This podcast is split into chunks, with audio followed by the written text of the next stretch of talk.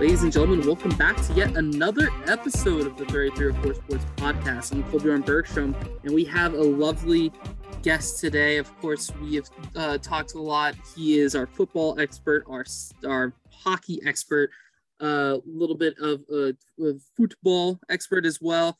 Covers a lot of sports. Uh, my, my brother in the uh, soccer beat right in field, Ishan Lamba. Welcome back to the podcast.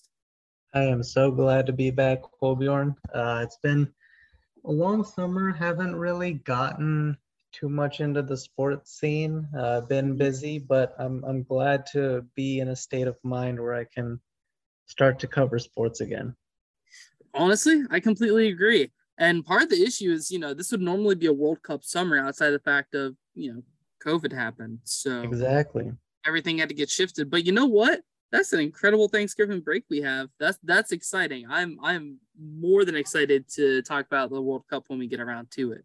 You got you got the three N F L Thanksgiving games. Then you got Black Friday, U S A England, if I if memory serves. And then yep, yeah, and then you got college football the day after, rivalry week two, no less. So it's insane. Just a smashing break. Like, it's just nonstop action. It is all sports, and I'm I'm in love with what's going to happen this Thanksgiving. Yep. So without further ado, obviously we talked about football or soccer, as a lot of us Americans call it, and uh, you know we are very passionate here, particularly myself, and of course Ishan uh, as well, which is why we get you on particularly for these, because we love to talk football, and it's great to be able to talk about football with uh, people that share interest.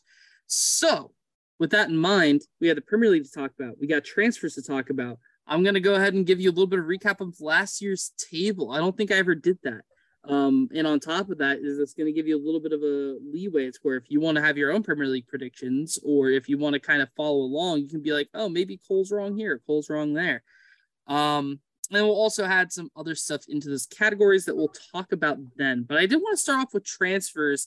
Um Uh, we're just going to kind of name uh, some of the ones that have been happening recently, because last time we talked about football here on the podcast, it was a bit ago. Carter and I recorded an episode, I believe, a, a week or two ago. And then, uh, you know, pretty uh, not too, too long after that. I think it was a, I think it was like a week after I got COVID. So I was out for a little bit. Uh, and then, you know, this recording would have probably come last week.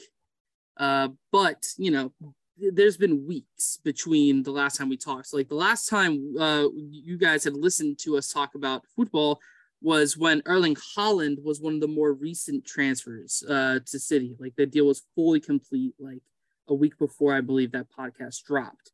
So there has been a lot that's happened, and I want to cover some of it. And I want to cover one that honestly is a little bit of a, a little bit of a softie to start. And it's just because it's uh, the most recent uh, on the E S P N site that I'm using. And on top of that is with a team that desperately needs any form of talent. And it is Christian Benteke, a longtime Premier League striker, going to D C United. Yeah, I think it's a, it's going to be a big addition. Uh, Wayne Rooney, as, as, Uh, I recall, is now taking yep. over at D C United. So, um, you know, D C has really struggled for years now. I was the, they were the hometown team for the M L S. So whenever I tuned in, I would always root for them. Um, and so it's good to see that they're drawing in international talent. I think that Benteke will be a good addition to a forward core that's very uninspired, honestly. Mm-hmm. And so I think it'll help move D C United in the right direction. I, I agree, but you know, we'll, we'll start off with the good and the bad. The bad news of this is that D C United desperately needs defense. If you uh, look at the M L S table currently as it stands in the goal differential, Uh, I don't believe they have the worst. They have the they're they're better than Sporting Kansas City, I believe. However, they have conceded only by one, but they've conceded the most goals in the M L S. And most of the time, if you're tuning into a D C United game, or if you're looking at the stats on E S P N, they're getting scorched in a lot of their matchups. I mean, They're conceding on average of over two goals a game right now. It's it's abysmal, to be honest. And if I remember correctly, I think uh, former Hockey star Emily Gray was tweeting out uh, about it, her favorite team being the Philadelphia Union. I'm pretty sure they shellacked D C about seven nothing. Uh, I would, yeah, I would ago. not be surprised. Uh, yeah, they, they did slap D C seven nothing. Just you know, uh, actually it's a month ago, but uh, but still. In, in any case, that is the issue with D C United. That's the biggest thing. It's their uh, defense, and the fact that sure Hamid, I believe, is injured. I believe he's still at the club, from what I know. Uh, but outside of that, it's an abysmal defense there, and they really need to fix that. However, with the fact of being able to bring in someone with long-term uh, Premier League experience and being able to bring in someone that is a veteran at a top-tier league for such a long time, it's a solid move, because a lot of players that have come over to what the M L S is, which is a quote-unquote retirement league, they tend to kind of succeed. They tend to do a lot better because it is ultimately not, you know, not near the level of the Premier League, and that's that's just factual. So I think Benteke can help. I think he can be great, and I would not be surprised if he and Rooney already have a decent uh, working relationship, as they would have been around each other for a long time. Um, however, D C United have other areas to focus on. And maybe that's not something Wayne's going to worry about this year, because, uh, you know, he just took over uh, starting to manage um, D C. Uh, but it's something that it would be nice to cover. I believe the M L S window ended recently. That's why I think I heard from some people. So, yeah, concerning on that end. But ultimately, Benteke should be a decent addition for this team. Following that, though, we I do want to touch up on one that happened today. Honestly, a move that I'm pretty excited about, uh, which will get us dive us into the Premier League. It's Maxwell Cornet going from Burnley uh, to West Ham United. A lot of Premier League teams were rumored uh, to be getting him, but he ends up in London with Dan Steinbach's team. Yeah, I think that West Ham, they kind of lost their way at the end of last season. They were in, I mean, they were in the top four for, I'd say, probably three quarters of the season, and then just went into a massive slump at the end there. I mean, they were losing games against very winnable teams. They would manage, like, they managed a draw at the end of the season against Man City, but mm-hmm. then had, a, they, they drew with Burnley, they lost to Brighton, they lost to Brentford, who was kind of who they also sort of lost their way towards the tail end of the season. So they just sort of has dropped a good start to the season.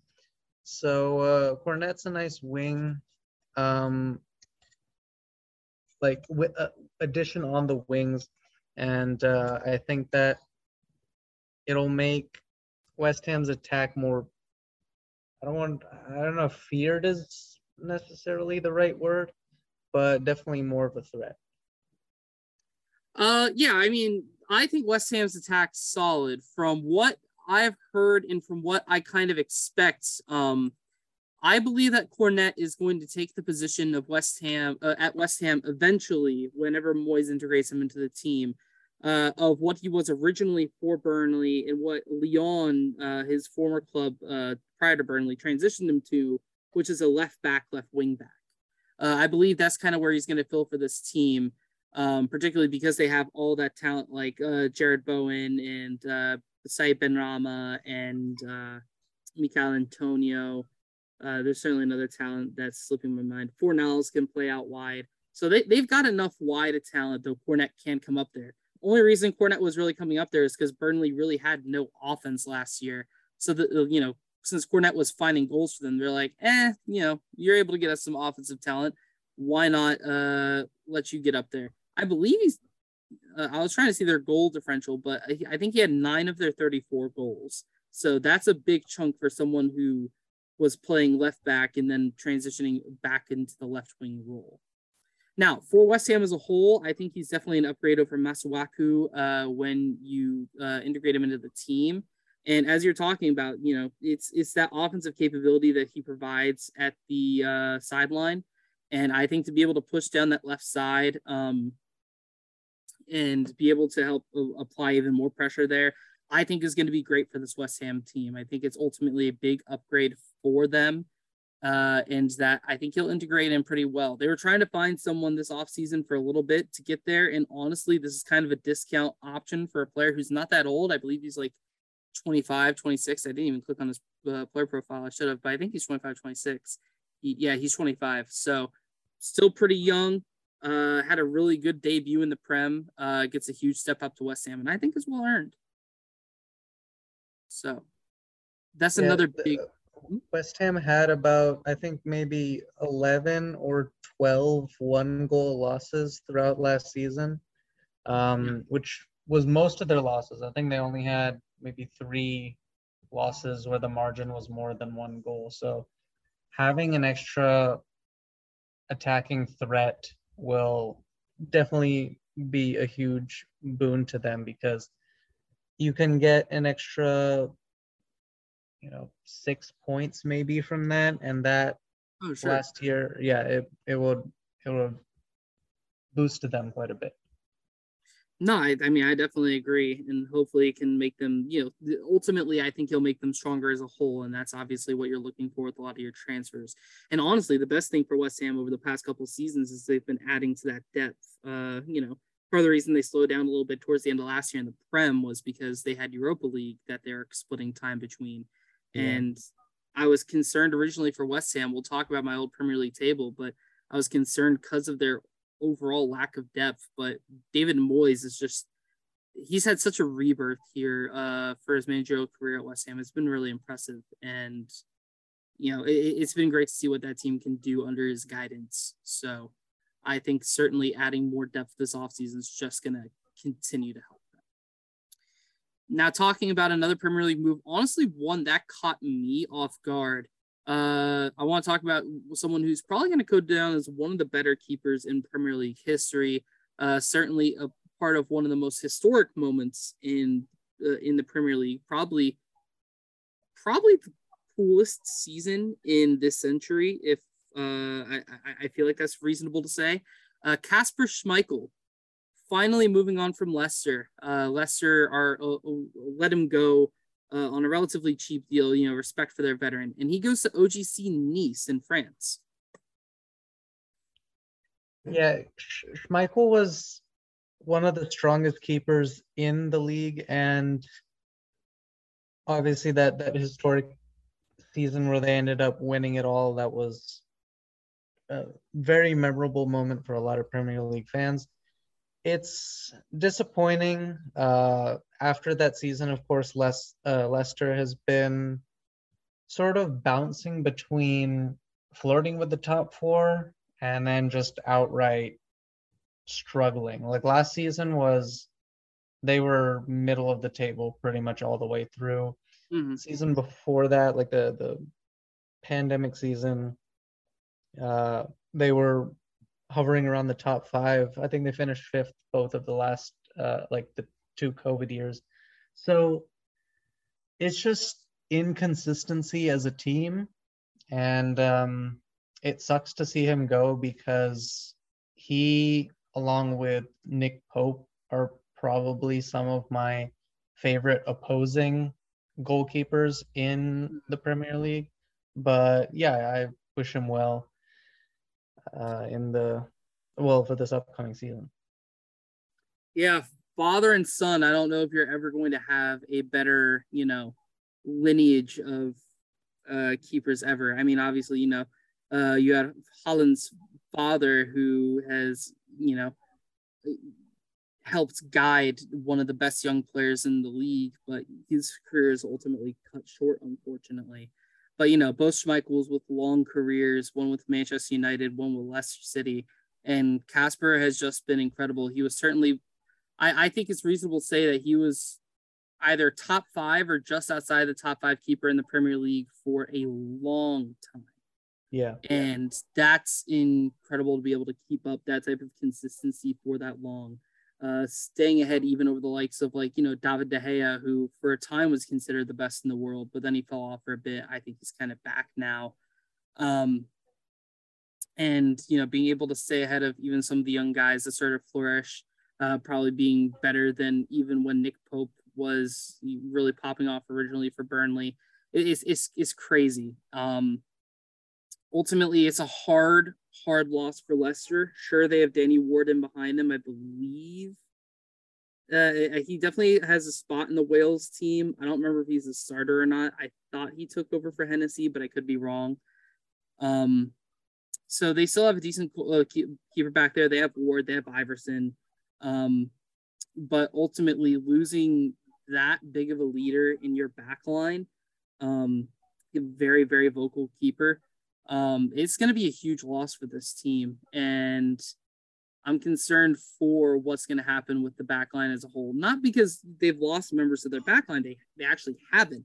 And hopefully Wesley Fofana can stay help, healthy this year. And we can see a pairing of him and most likely Soyuncu beside him. Um, but losing someone like Schmeichel, losing that veteranship, that leadership really hurts. And if, if they know what's good for them, they would bring in another really uh, solid keeper, but I don't know if they're going to be able to. It, it seems like they're more worried about players who might want to leave than bring in players. So outside of that, uh, I believe there's really only a couple others I'll hit up here real quick. Uh, one is just, you know, young American star uh, was doing some work with Hoffenheim, but is now had a permanent move to uh, Crystal Palace. It's Chris Richards.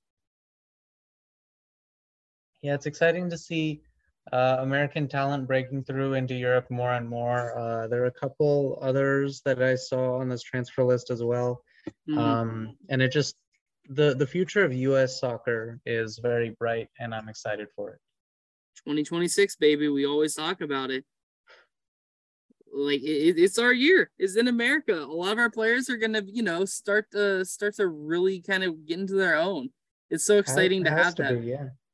Yeah, I mean, obviously, you know, we have the World Cup coming up, but, you know, come on, let's, let's let our players get into their prime. But, you know, I, I I think for Crystal, first of all, I really like what V R is building there. I, I like a lot of the players, particularly a lot of the young players that he's targeting. Um, however, in, in this case of Chris Richards, obviously, I think it's a great signing. And, you know, it's going to be a little bit biased because I am a U S, uh, you know, U S born and raised, so I'm going to be a fan of the national team. And I am a big fan of Chris Richards. I think he's a very solid talent. Um, he probably won't start this season unless they sell Joaquin Anderson, because they're not going to sell Guahi. Uh, you know, what an incredible pickup he was last year for him. Um, or Guay, I, I may mess up his name there. But, you know, he's going to be the third the third guy there, I believe. Maybe he could be the fourth. I think they may still have a veteran center back there, but ultimately, I think Chris Richards is a solid addition. He's a really good talent. He kind of, he's, he's feels like, you know, uh, I, I think relatively similar to the center backs that they currently play, which is nice. Um, and could really help solidify a solid core of defenders for Crystal moving into the future. In which, by the way, the fact that these London clubs are all starting to become pretty decent, it's kind of crazy. You know, you, you've already got the ones that are in the big six, Tottenham, Arsenal, and Chelsea, but now you got West Ham that's really making a name for themselves, and Crystal Palace that seems like they have a bright future. I don't know. It's it's exciting times for London uh, for London fans as a whole. Yeah, London derbies are going to be pretty insane in the upcoming seasons. Yeah, they're going to be pretty insane. They're going to be a lot of fun. You know, one of those London teams even playing today, as Arsenal had actually beat Crystal Palace Uh, two to nothing. Uh, but finally, we'll cover one more transfer that caught my eye. Um, it's one for, actually, no, I'll, I'll, I'll take a different transfer because I was about to cover West Ham back to back. Uh, I'll go ahead and cover, yeah, we'll, we'll cover the move here, and it's going to be, you know what, let's do the most, let's, let's do, actually, I was stirring on this, but now I know who we need to cover. It's one that isn't recent, but it's one that I did not cover. And it's one of the biggest moves of this offseason. You can probably guess what it is by those hints, um, but it's going to be Robert Lewandowski, who is moved to Barcelona, though he may not be able to get registered because somehow Barcelona keeps spending money, but keep forgetting that they can't afford to spend money to register new players into their team. Yeah, I don't, I obviously have no clue how the, the financing rules work for any of this yeah, I don't stuff. Know how that's I obviously just, I just see numbers, I see players getting signed. It doesn't really, like, I don't think anything of it. So I know Barca's dealing with a lot of financial troubles, and so we're we're all just kind of like scratching our heads and wondering, like, with what money are you signing these players? So I I heard it's not just uh, Lewandowski. I heard um, it's like all of them. It's like Lewandowski, Christensen, uh, I think Kessié, um, Marcus Alonso, who they've transferred for today apparently. Um, it's like all of them. It's insane. Uh, yeah, but and then they also, I think La Liga also won't allow uh, Barca to register their contract renewal renewals, such as Dembele and Roberto. Yep. Yep.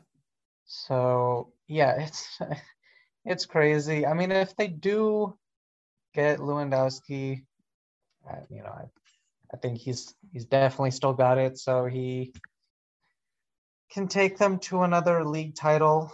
Um, so I, if if it does go through, great. Uh, I know that Barca's been causing Chelsea so much heartache this uh, this offseason. So hopefully Chelsea gets the last laugh, because uh, I have a bit of a soft spot for Chelsea in the mm-hmm. Premier League. So, uh, but It is definitely a big transfer. Barca's been making a ton of moves. Let's see if the moves actually get made officially. Yeah, it would be nice. There's obviously uh, as well so many other transfers that could be talked about, but we just don't have the time. We we we literally be here for hours if we talked about all the transfers. You know, we could talk about Zinchenko. We could talk about Tagliafico. We could talk about Jesse Lingard finally finding a team. You've got Scamacca, uh, and I think, uh, you know, West Ham uh, actually losing out on a transfer with Omana. There's so many names that can be talked about. It's why summer transfer window is so much fun, because all these teams just kind of, you know, get a lot of new players, or at least a lot of teams do, particularly in the case of Nottingham Forest. I mean, good Lord, I believe they signed like a dozen players already, but basically a new team. Exactly. I mean, granted, they had a lot of players that are loaned or last year their contract, but still. The fact they've got all those players that they've got, I, it's insane. And I can't wait to talk about that. But that's really most of the transfers I wanted to cover. So with that in mind, of course, we do have our Premier League predictions coming up. But before that, as I had mentioned, I want to take a little bit of a look back at how I had done comparatively to, uh, you know, comparing my prediction to the table last year. So if you want, you can run off the table from twenty to one, and I can tell you how my table goes. I've got the official table pulled up. All right. Yeah, fire away. So in the relegation zone, in which I know I missed one team, I had Watford, Burnley, and Brighton. Okay, yeah, I could have I could have seen Brighton at the at the start of the season. Mm-hmm. Um, yeah, they they did well enough. They got off to a relatively hot start. They had, I think, four wins and then three draws. So I think they were riding top top six, top half for a good chunk of the season. It yeah, they were certainly really strong. Yeah, but yeah, overall, Potter is an incredible manager. Yeah.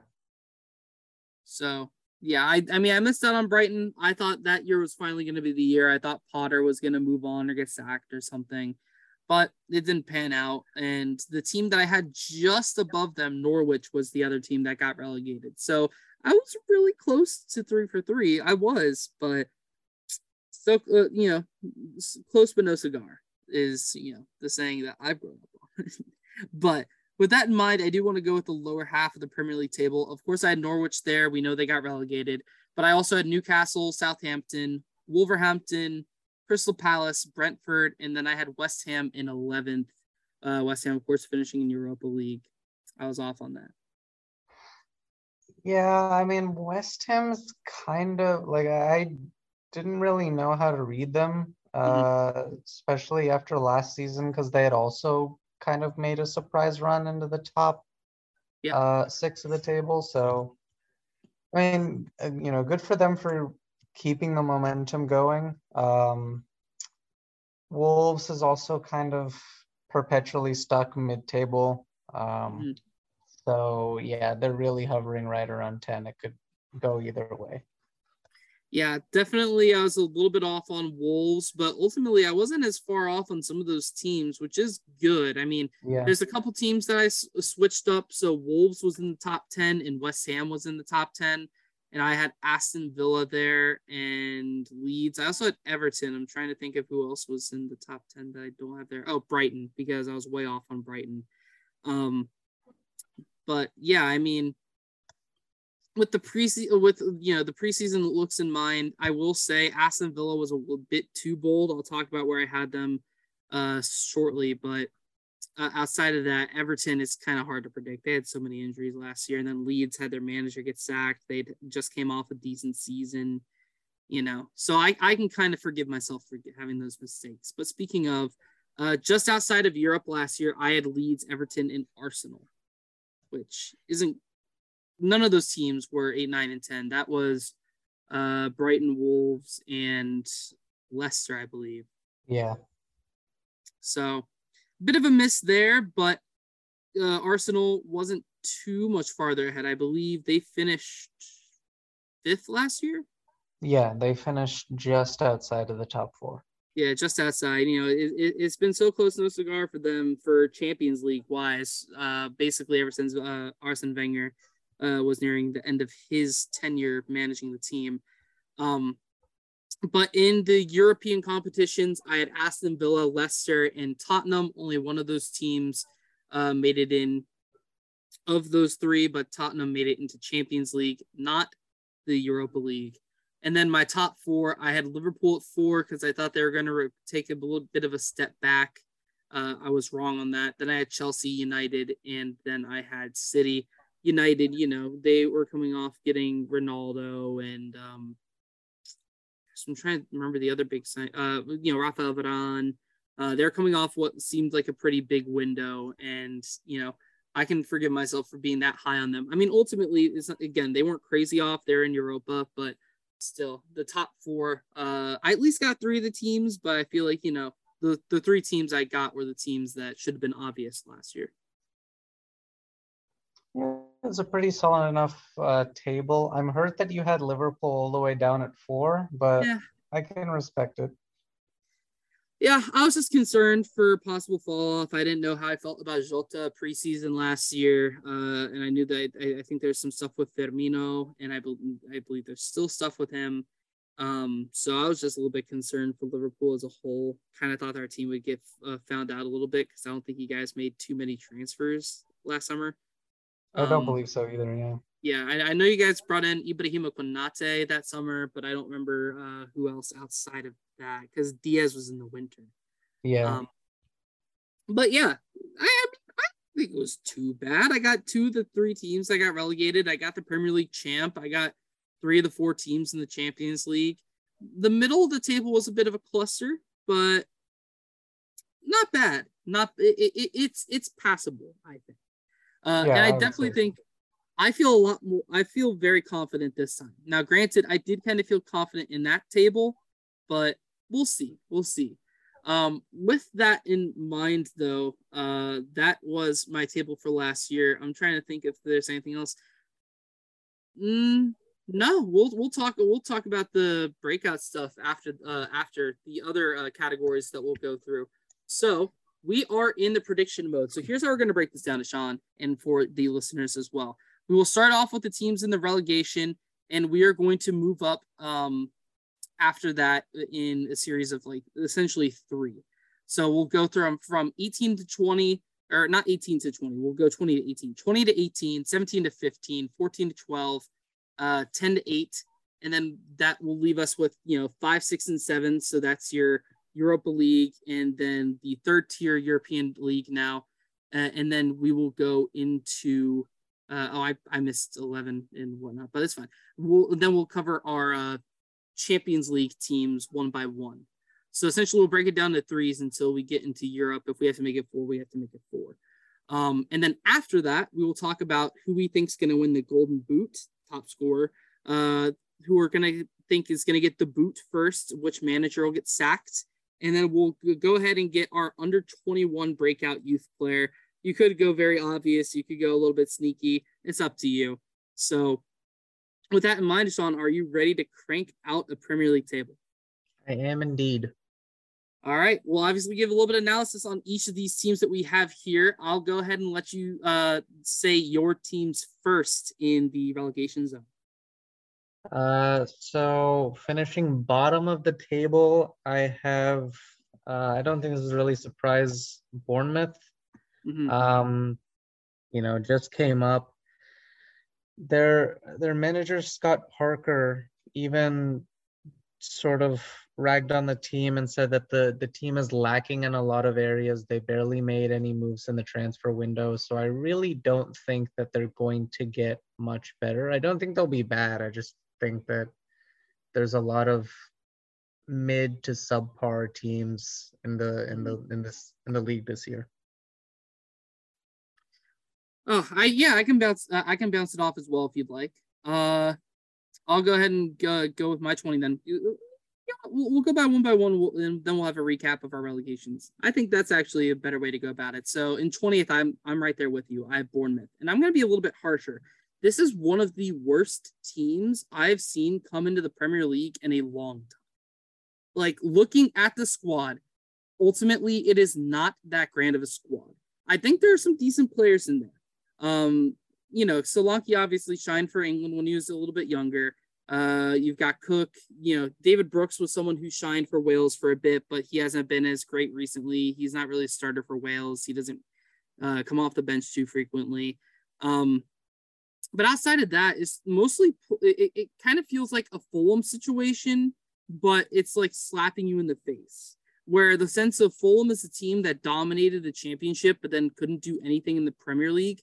That's exactly what this Bournemouth team is. Like, it's a lot of players that I think certainly shouldn't be in the championship, but ultimately they're just going to get slapped around in the Premier League. I, you know, every single area of this team, I would rate in like the bottom quarter Uh, of, you, you know, uh, comparatively to other teams, their strike force, their midfield, their defenders, their keeper, it's it's all at the bottom part.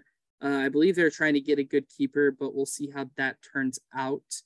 Um, and then on top of that, as you said, they haven't really done anything. They brought in Ryan Fredericks, Joe Rothwell, and Marcus Tavernier. And outside of that, they have lost a lot of other players. But even with the three players they brought in, maybe Ryan Fredericks starts, maybe. Um, Tavernier probably start, but it's not like that's a big option. He didn't, I don't think he really popped off for Middlesbrough last year. This has been a bleak window for one of the worst teams in the Prem. You know, they just got promoted. Bournemouth seem like they just don't want to be here. They're like, you know what? We're happy we got promoted, but we just want to go right back down, get right in our comfort zone, maybe win the Champions League, or not Champions League, championship. Uh, this time around, you know, get some more money, and then maybe we can invest. It doesn't seem like they're invested in the team at all, the upper management, and that's why Bournemouth is at twenty for me. Brutal, but honest. Uh, for uh, for nineteenth, I have another promoted team. I have Fulham. Um, yeah, same sort of deal, team that going to dominate the championship, not too much in the Premiership. I think they had a bit of a better window. They added quite a few pieces, but they they lost uh, Carvalho to Liverpool, mm-hmm. and he was a huge asset to them in getting promoted. So I think that's going to be a big loss. Um, they added, if I remember, Shane Duffy. Um, And I, you know, I think that might be a good ad, but I really don't think that this team is going to, uh, I guess, be much of a threat. They certainly added a lot more uh, than them. I'll talk about Fulham pretty soon. Um, but I, I can see why you have Fulham there. They, you know, they've they've been promoted and relegated, uh, you know, uh, five years in a row now. This is their fifth, uh, you know, promoted then relegated, promoted then relegated. They've been promoted again. Why not continue on the track and get relegated again? I can certainly see it. In my nineteenth spot, I have a team that has been a mainstay in the Premier League for a while. Um, this is a team that was really known for uh, honestly helping develop some of the best players in the Premier League over a good portion of this past decade. Um, but unfortunately, they have not really been great with reinvesting that money. And after, you know, being a, a team that was fighting for Europe for a few years consistently, they've kind of slowly fallen down the table. And it's the, with this transfer window, it kind of seems like they are conceded to willing to get, in, in my opinion, willing to get relegated and build on young talent um, to be able to come back to the Premier League stronger than ever. It's Southampton for me at nineteen. Um, I mean, really the only players that I can even see like that they've, that they've brought in that'll probably start is the, the Sekumara might get decent time. Uh, he, I believe he's a striker coming in from Boudreau, uh, uh, Bordeaux in France. Uh, Joe Aribo will probably get time. He's a decent midfielder for Rangers. Um, and then they might give, uh, I believe, I believe Gavin Bazunu is the young keeper uh, that they got from Man City. They got a couple young players from City. But ultimately, they've just got a lot of young players, uh, which is really weird. Like, they, they haven't really tried to upgrade their team, you know what I mean? Uh, Tino Livramento, someone who was very talented for them last year, a big uh, part of not only their defense, but their offense is still going to be out until expected the new year. Um, their back line isn't anything phenomenal. I think Salisu still needs to develop a bit, and then Benedek is all right, but not great. Um, If they still had Vestergaard, certainly their center back pairing would be a little bit more favorable. Uh, their goalkeeper spot's one of, uh, one of the worst, if not the worst, in the Premier League. Um, their midfield is just kind of meh. Like there's outside of James Ward-Prowse, it doesn't feel special. And their strike force isn't as consistent as I personally want it to be with Shea Adams, Adam Armstrong. Um, maybe Sekumata can help, but I guess we'll see. Um, Again, they they they just haven't really made any upgrades, and that's the issue for me.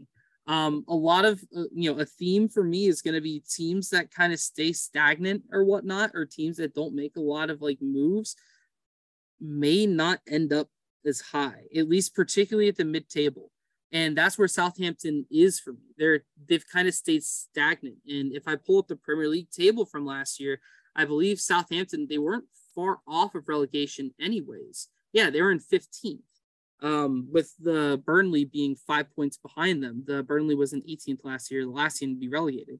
So I'm just not optimistic for this team. And I I have them getting relegated. It's unfortunate. I really like Southampton, but it is what it is. Yeah, I mean, I obviously have uh, some thanks to, to Southampton uh, for Virgil van Dijk largely. Um, Mane. Uh, yeah, Mane. Uh, you know, they've, they've been good suppliers of Liverpool talent. I I do have them pretty low on the table, not quite that low, but um, mm-hmm. but yeah, I can I can understand your reasoning. So then how's your eighteenth spot looking, the last team to get relegated? So I also have uh, somewhat of a Premier League mainstay, um, and I don't think it's going to be too much of a, a shock, but um, it is going to be Everton at eighteen. Um, they they really lost their way at the end there, and they this summer window has been very weak for them, uh, and they even lost one of their uh, major starting players in Richarlison. Mm-hmm. So I think that uh, Frank Lampard is in major jeopardy right now. Um, his job is very much on the line, and it's going to be boom or bust at the start of the season. If they get off to a slow start, I think he gets sacked, and I, I really don't see it uh, see their season going up from there.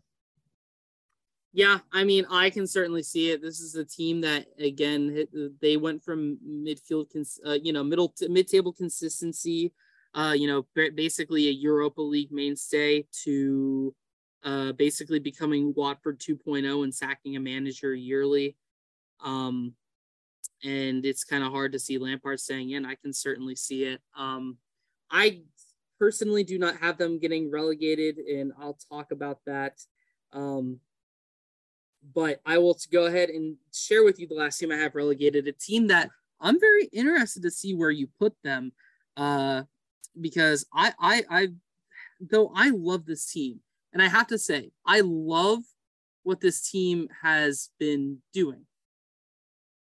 My concern is that it's too much too fast, and they're going to go off to a very slow start. Um, because of squad chemistry, ultimately they basically have uh, like a, a whole new squad, not just like starting eleven, like a whole new squad. Um, and though there's a lot of great talent in there, I just don't know if it's going to gel like immediately. And I don't know if, you know, because a lot of these players are young as well that are going to be starting. I don't know if those players are going to be ready to just kind of get slapped in the starting eleven and be like, okay, go play. It's going to be Nottingham Forest. And again, I love what they've done this window. They honestly may have the, had the best window in the Premier League. Honestly, I'd, I'd probably say they've had the best window in the Premier League, bar none. I mean, for a team that just got promoted, they've got uh, Taiwo Iwonyi, who starred for uh, Union Berlin last season. They got Dean Henderson, someone who has starred in the Premier League um, with other teams when United loaned him out. They got Musani Akite, someone who got minutes for Mines. I believe he was a starter, but he may have hit the bench recently. Uh, Omar Richards, who was a great championship fullback, and then Bayern never used him. Neko Williams from Liverpool, someone who gets minutes for the Wel- uh, Welsh national team, really talented, uh, certainly going to be a starter for them. Wayne Hennessy, another Welsh player, uh, goalkeeper. And, of, and then very recently, they've got Jesse Lingard, who was someone who shined for West Ham.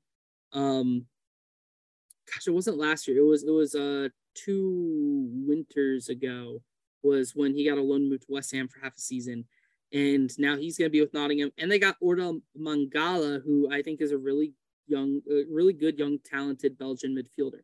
That's a lot of players who I think are going to be getting minutes for this team. And though that's a positive, it's also a negative because again, I don't know if they're going to gel. I don't quite know how this team's going to want to line up. And ultimately, I feel like with this talent, though, it's a lot of great additions. Honestly, a lot of really exciting additions. I don't know, like, I don't, I don't know how I feel about their offense. I don't know how I feel about their midfield. I don't know how I, I feel about this team. This whole team, comparatively to how they were starting last year, could just be a complete, like, shift. We could just have, like, a new team that we've never seen before, basically, uh, coming out this weekend. And that's what concerns me, uh, particularly for the beginning of the season. I like a lot of these players. I like where their heads are at. Um, but ultimately, I think this is ultimately just going to be building the squad up to where then hopefully uh, the, you know, basically this is a, uh, cl- a legendary club, a team that's won multiple Champions Leagues. Um, it- it'll be their time to come back. Uh, I think after they get relegated, I think they'll get relegated. And then with this squad, I could see them winning the championship and coming back stronger than ever. I, I share your concerns about Nottingham Forest. Don't worry. Um, but yeah, I guess that's, uh, I mean, we can move into this sort of just safe from relegation teams. Yeah, we can. I'll I'll let you do that uh, do that in a second, but I will recap our relegation spot currently just because it is important, and then we'll re, uh, recap the uh, bottom half of the table. Uh, but our relegation spots, I have Bournemouth, Southampton, and Nottingham in twenty nineteen and eighteen, and then Ishan respectively has uh, a Bournemouth, then Fulham, and then Everton. So we both have two different teams in the relegation zone, which I really like. Well, Uh, to sort of piggyback off your criticisms of Nottingham Forest, I have them just safe from relegation at seventeenth. Um, and so, yeah, same sort of deal. It's basically just a new team. And so I think same thing, they'll get off to a slow start. I think they might hit a stride somewhere mid-season, and I think that they'll come up with a few key results, beat a draw, a win, a surprise win somewhere, uh, to sneak into safety, whether it's, I mean, I don't really know how tight it's going to be. Um, I think Everton, after they sack Lampard, I think under a new manager, they're going to sort of have a end-of-season surge. I think Nottingham and uh, Everton, they're going to be neck and neck, vying for safety. And I think Nottingham is going to come out on top.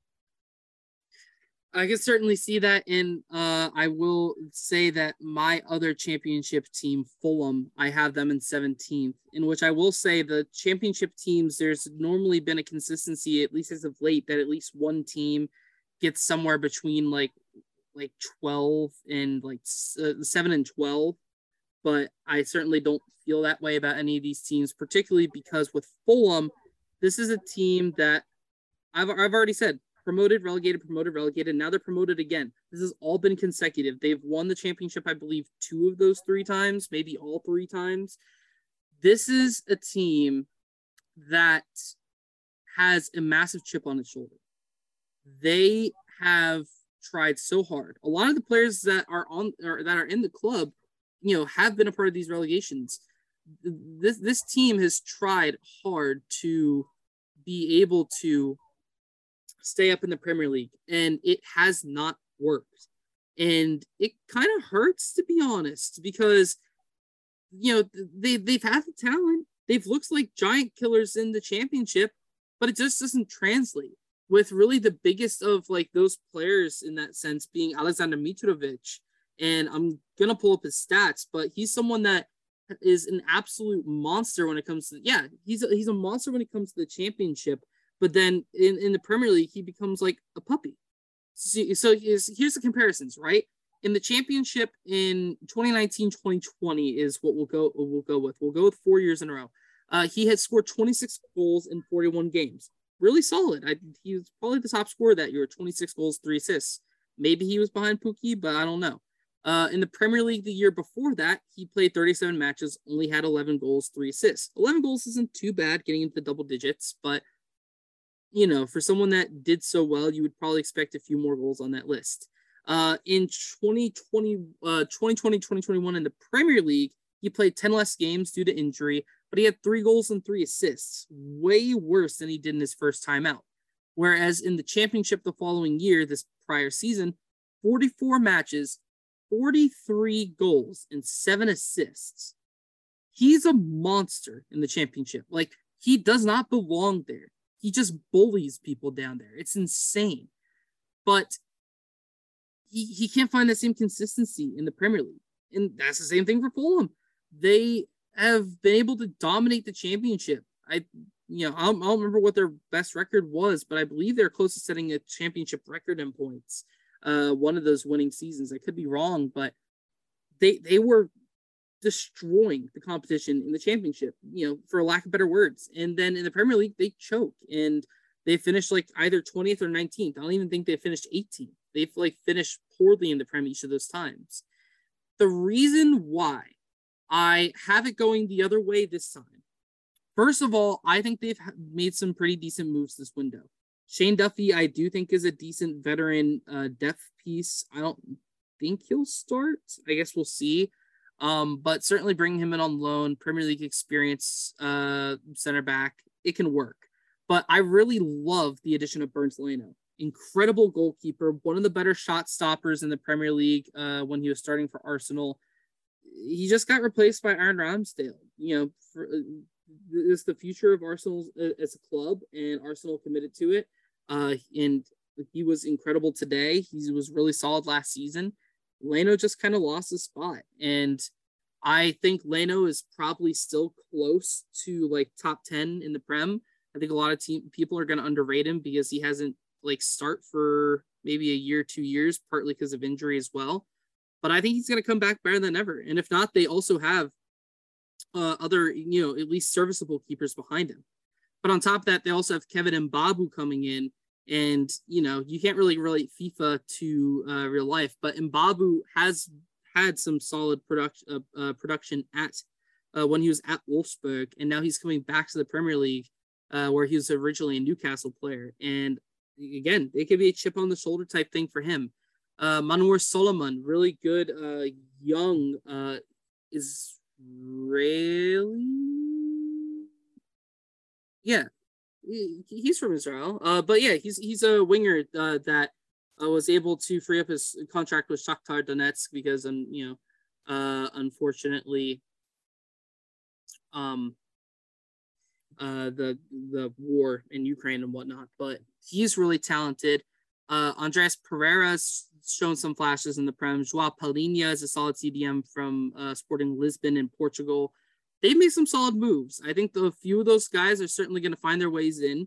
But then even on top of that, and I think this is my biggest plus for this team, is I think they may have their best creativity in the midfield that they've had. I think Solomon is going to add a lot of creativity out wide. But then on top of that, they have Harry Wilson, someone who's been getting a lot of minutes for the Welsh team. Uh, really, really talented. Uh, and he's been doing really successfully for Fulham as well. Now, currently he's out injured. I think he's expected to be out for like a month, maybe two months, but he has been a focal part of this team, uh, kind of helping to be that heartbeat in a sense. And I think Harry Wilson is going to quietly be the difference between they're being relegated and they're staying up. And, you know, that that's why. And partly on top of that, third time's the charm. It's a talented team. I definitely rate their side over the bottom two teams. Nottingham, it's a toss-up, but again, they have a lot of uh, chemistry they're going to have to work out early on in the season. I'm excited for Fulham. I think they'll stay up. That's fair, yeah. I mean, I am not too familiar with their situation. I just, uh, you know, wasn't, don't really... like the moves that they've made, but uh, overall we base like we have a very similar bottom four. Pretty similar, yeah. I th- I think we might even appear in the bottom five because sixteenth I have Southampton, and yeah, same sort of deal. Very very young team. I think that they'll they'll. It's basically just a gamble this season. Really, mm-hmm. They could finish anywhere in the bottom half. Um, if if they hit the jackpot, they could get towards the mid-table. I don't think that's going to happen. I think they're going to hover around the bottom five for most of the season. Um, yeah, I've got them at sixteen. Well, I do have a different team at sixteen. Uh, it's not going to be Everton making their debut yet here in my table, um, though I will say it's going to be coming soon. Uh, the team I have here, I might be shooting myself in the foot again. It's a team that has been doubted for a long time. It's a team that, admittedly, a lot of people have said will be relegated for a long time, but they haven't been. And though, again, I'm setting myself to possibly look like a fool, I'm going to have Brighton at sixteen. And here's why, right? The prior seasons to twenty twenty-one, this is a team that finished fifteen, sixteen, and seventeen. They finished seventeen in twenty eighteen. I think it was because uh, I'm looking at the tables, but then they finished sixteen the year after and fifteen the year after that. So small progression, but still. Um, So they're a team that have been at the bottom for a long time in the Prem, and really last year was um, the uh, an outlier getting into ninth place. But then a big part of that as well, it seems like partly because they're able to get draws because, you know, even comparatively to the twenty twenty season, they scored forty goals and conceded forty-six. But last year, they scored forty-two, conceded forty-four. So it's not like it's a huge difference. They had fifteen draws last year. That's a lot of points that they're able to get in games by being able to, you know, draw. And they're only minus two goal differential. It's kind of weird. But this is a team that has not scored above fifty goals, I think, since they've been up. Uh, you know, they got up in twenty seventeen, twenty eighteen. Um, yeah, ever since they've been up, they have not surpassed the fifty-goal mark. I don't believe they surpassed the forty-five-goal mark. It's not good. They they don't have a strong offense, which has been the issue for Potter's system. And I think it's going to, you know, become even worse because the defense under Potter has just got better and better. It really has. Um, and it was even able to get technically, you know, stati- uh, goal-wise better last year, even though they lost Ben White, who was one of their big defenders, to Arsenal that season. That's incredible, to be perfectly honest. But I just don't think that type of luck, particularly the fifteen draw mark, is going to quite work out for them again. Um, you know, some of those may turn into losses. Some of those narrow wins may turn into narrow losses. And on top of that, they have not improved their offense. Um, I, like Levi Colwill is a pretty good young signing. Um, outside of that, I'm not familiar, to be honest, with like any of the names. And on top of that, they're rumored to possibly even lose Neal Maupay, who's been one of their top scorers over the past few years, which is insane for a team that struggles to get goals to possibly lose one of those guys.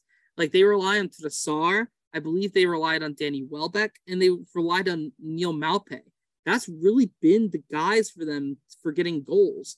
And to lose one of those is huge, huge. Sure, maybe Undav can do something this season, but I'm still not big on him. So it's going to be a massive drop. And I think that a lot of people are going to overrate this team because they're able to have such a strong defense. I, I'm just not here for it, particularly after they're, uh, they've lost Cucurella on the wing, who was really helpful for them to get offense and defense at that left uh, at that left wing back role. This team doesn't fill me with confidence. And, uh, you know, I don't know what's going to happen with Potter. This is certainly a good enough team to stay up in the Premier League, particularly with how the defense plays. But I don't see this team really being able to reach the heights that it did last year. That's why I have them in sixth seed. That's fair. I also don't have them as high as they were last year. I do think that they, I mean, they stole a lot of results. They drew with... Mm-hmm.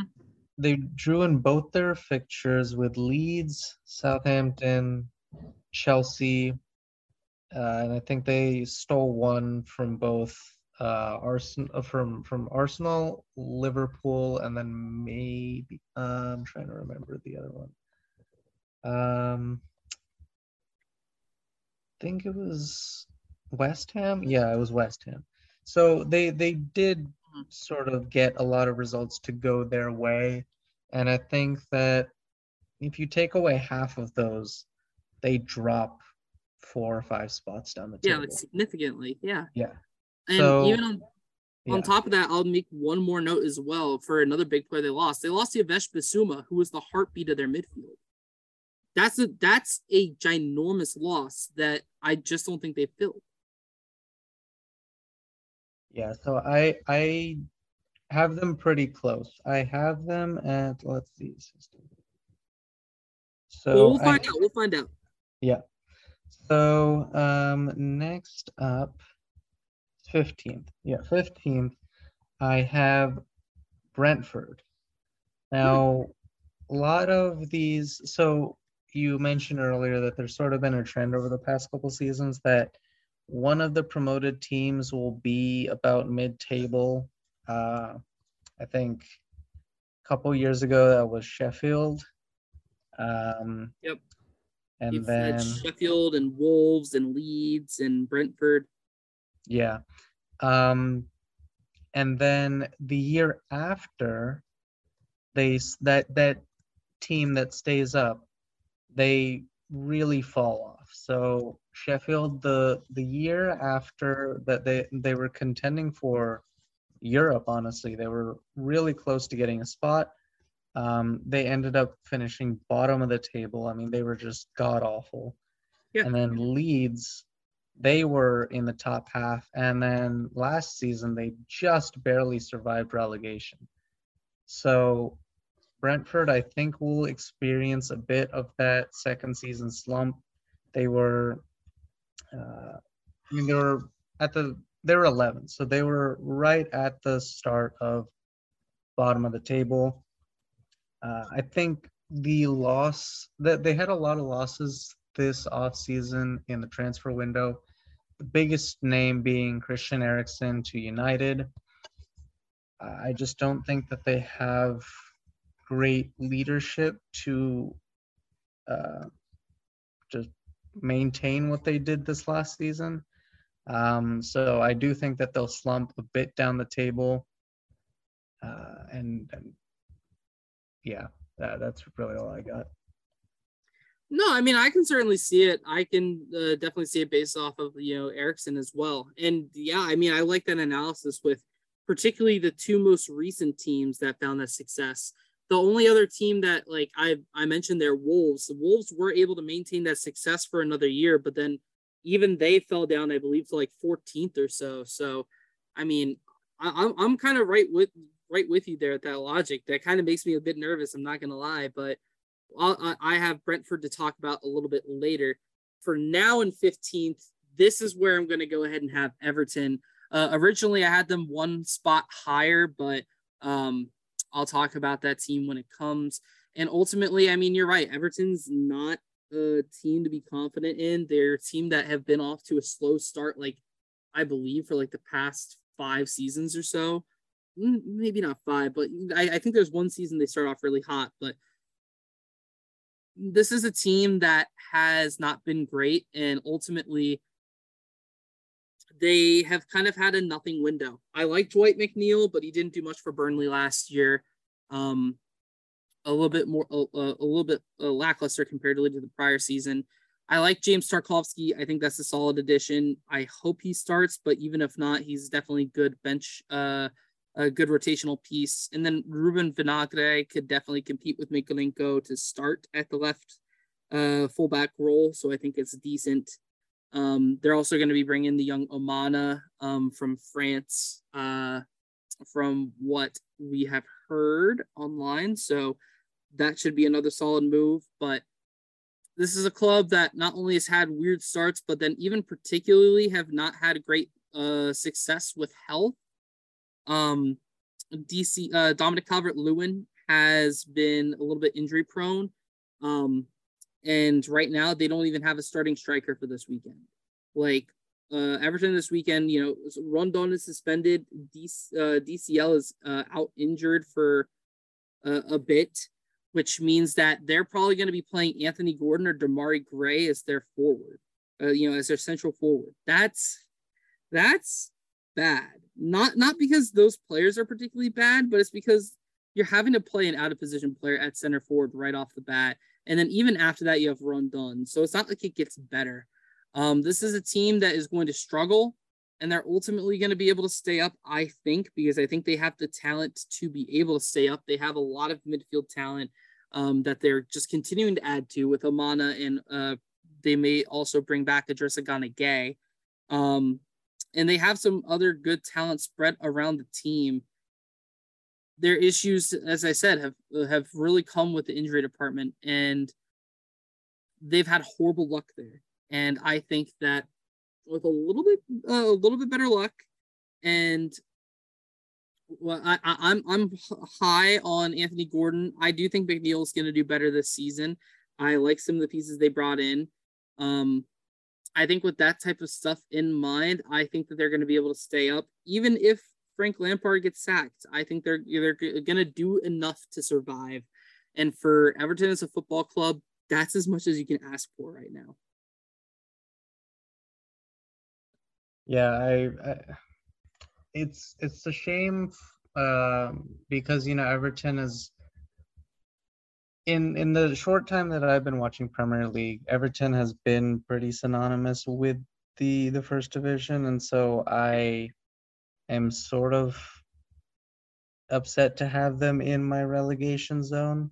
Um, yeah, I just don't don't see any pieces there that would that give me confidence that they're staying up.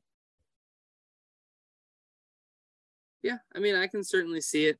Um, I don't know. I, I I may have a little bit more faith than others. Um, yeah.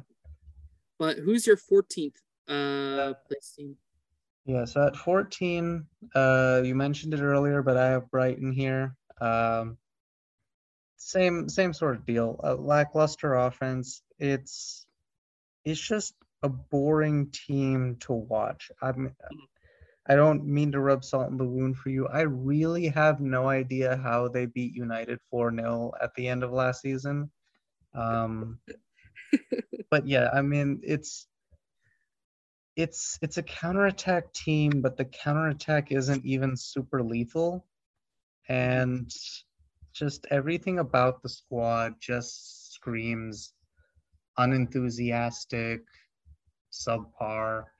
There's not really much to say there. fourteen might be a bit generous, but that's where I have them. Yeah. No, I mean, yeah, we're we're kind of along the same lines. And ultimately, it's not like we're far off. You have them fourteen, I have them sixteen.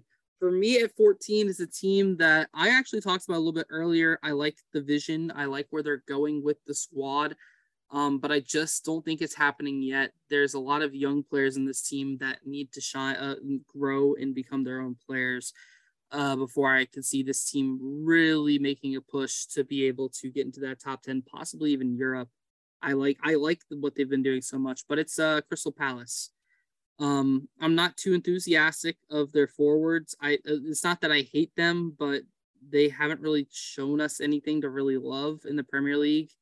Um, And, you know, their their their defense is kind of the same thing.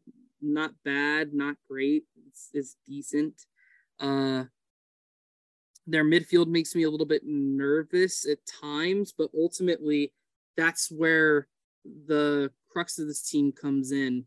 Um, actually, I may have used the wrong I, I, it, it's, less, it's less crux. It's more of um, make or break for this team. I think if the because it's a relatively young midfield for the players that are going to be playing, you, you're probably going to see, you know, Eberechi Eze is probably going to get more game time this season unless he gets injured. Uh, I think it's Michel Olise. Uh, Olise is definitely going to get minutes. He was a bright spot in their team last year. Uh, Wilfried Zaha, of course, longtime Crystal Palace player. Um, I like the signing of Cheick Doucouré. Um And I believe he's going to be getting minutes uh, soon. He may have got minutes today. I didn't really uh, take a big look into Crystal's squad. I just know they lost two to nothing, and that Jesus didn't score, which hurt. Um, but I, I I like the team. I think they have a decent bit of depth. Um, my concern is I just I I feel like they are a couple years away from being great.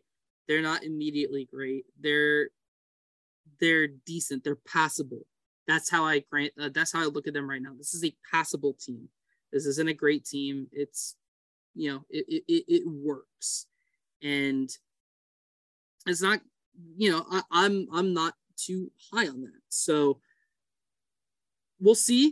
I think this team, you know, is going to have a lot in its future. But for now, with a you know pretty young manager and a young team overall. Give them time. fourteen's respectable. Yeah, and for... I have them coming up here, and my next three I'll probably just group together. It's I have them thirteen, twelve, eleven, but honestly, they could really be interchangeable here. And they're both, for pretty similar reasons, uh, they could potentially be higher, but they had some big offs, uh, like summer losses, and that's Leeds, Crystal Palace, and Leicester City. So Leeds lost Calvin Phillips and I believe Rafinha. Um, and then Crystal, or, or that was Leeds, yeah. Okay, so Crystal Palace lost Conor Gallagher, and then of course Leicester losing Kas- Kasper Schmeichel is a big loss. Um, so these three teams kind of sitting mid-table, bottom half, and they could really be switched around with either one of them. I mean, uh, with any one of each other. I really don't have a set order for these three. Yeah, and we finish off the bottom uh, half of the table uh, with a little bit of differences. Now, it's probably not going to be crazy differences, um, but, you know, you have Palace there and whatnot. I think the teams that I don't have there, it's just Leicester's one of them. I don't have in the bottom half, but we'll bring them up. And then there's another team that I am spacing. It may just be one uh, one major difference, but um, I'll go ahead and be, uh, you know, you, you gave a grouping, so I'll give some uh, notes for each of them. thirteen is Leeds. I like a lot of what Jesse Marsch has brought into this team. I like what they've done with this window as well. I'm a fan of the Salzburg additions that they've had with Brendan Aronson and Rasmus Christensen. Uh, Marco Roca, I think, is and Tyler Adams, I think, are going to naturally fill that spot for Calvin Phillips. Um, and then Luis uh, Sinestra is a pretty decent uh, winger coming in from Feyenoord. Um, I just don't know if this team's at the point yet for me to be comfortable enough to put them back in the top ten. That That's why I have them here. I think there's some other moves that they need to make, you know, maybe uh, like ends of eras coming up soon. Um, their defense is still a, a little bit concerning, but ultimately, after Jesse Marsch took over the team, the defense became a lot better. Uh, and I think it's certainly going to maintain its stature, if not get even better, with the additions that they've made with Europa and Adams and Christensen. Um, it's a nice team. I like where it's going. I could certainly see Leeds being higher. I could even, honestly, I could even make a case for them to be tenth, but I, I have them at thirteenth here. At twelve, I have Wolverhampton. Um, they're dropping off from, I believe they finished eighth last year. I was debating dropping them off even more because, again, they've been stagnant. On the Premier League site, guess how many signings they've made, Ishan? I think two. You're very close. One. They've made one signing. Nathan Collins, a young Irish defender from Burnley, pretty talented. Will probably work his way into the starting eleven sooner rather than later. It works. But outside of that, they've done nothing. And I hate teams that stay stagnant because it's just not going to work. You're you're not a Big Six team. You're not able to stay stagnant and be successful. I mean, even the Big Six teams don't really stay stagnant. They make a lot of upgrades themselves. But I digress. This team has lost a lot of veterans, um, or they've, they've lost some veterans like uh, uh, Roman Seiss, and uh gosh, actually not even another starting legend. I be, I believe Marcal got decent minutes for them. Um but it's a team that has had a little bit of struggles with some players who may want to leave, like Ruben Neves, but ultimately is a team where I don't feel inspired. Um and most of the reason why I don't have them dropping farther is because when Everton had a lot of injuries, Wolves had more. Like Wolves, like we're without Neto and Podence to start the season. We're without Jimenez for a good portion of the season, and yet they're able to still survive and thrive under new manager uh, Bruno Lage, I believe, um, which is incredible. And this is a decent team, but I'm not optimistic enough to be able to keep them inside the top half of the table, uh, particularly when, you know, sure, the, the players who are injured for most of the season are going to kind of feel new, quote unquote, but they don't have like new, fresh blood that's really going to help pump up that offense in particular. So that's why they're twelfth for me. And then eleventh, I have Brentford. Ultimately, uh, I like the team. I think they've made some uh, decent moves during this offseason, including uh, they're rumored to be getting Damsgaard, who is someone who has been, uh, he's replaced Eriksson in the, the Danish team, uh, but he's, you know, kind of training kind of with that Eriksson-esque role. Um, and, you know, he still has time to develop. He's still young, but I think that's really solid if they do bring him in. Uh, this team has certainly helped improve uh, in the back with Aaron Hickey. I think he's going to be nice, though they may start Konos in the back, uh, Konos and Rico Henry. We'll see. Um, Strakosha is one of the best backup keepers in the Prem. It's crazy that they have him when uh, Rayo is certainly not, I would say, a top half keeper in the Prem. It's going to be interesting to see who wins that battle. Ben Mee was a great veteran uh, pickup for their defense. Probably won't start, but will definitely be like one of the next man or next like, like second man behind that man up. Um, I personally really like Keane Lewis Porter, a great young talent from Hull City. And the last time we've seen great young talents from Hull City come into teams, they've made big splashes. Harry Maguire made a big splash for Leicester. Uh, Jared Bowen made a big splash for West Ham. And I could see Keane Lewis Porter making a big splash for Brentford. I like him. He's a great young talent.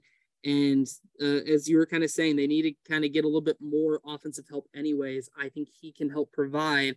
And ultimately, as long as they still have Ivan Toney, I'm still very sold on this team. Um, I don't think they're going to be losing a crazy amount of production with Eriksson gone because they've been able to fill well this window. I'm optimistic for this team. I like them. It's a it's a pretty talented squad. I like their manager. I like how they play. I, I'm I'm all for Brentford, maybe a little bit more than some others, but I'm not crazy enough to put them in the top ten. They're not that at that place, but I think they're good enough to round out the bottom half of my table.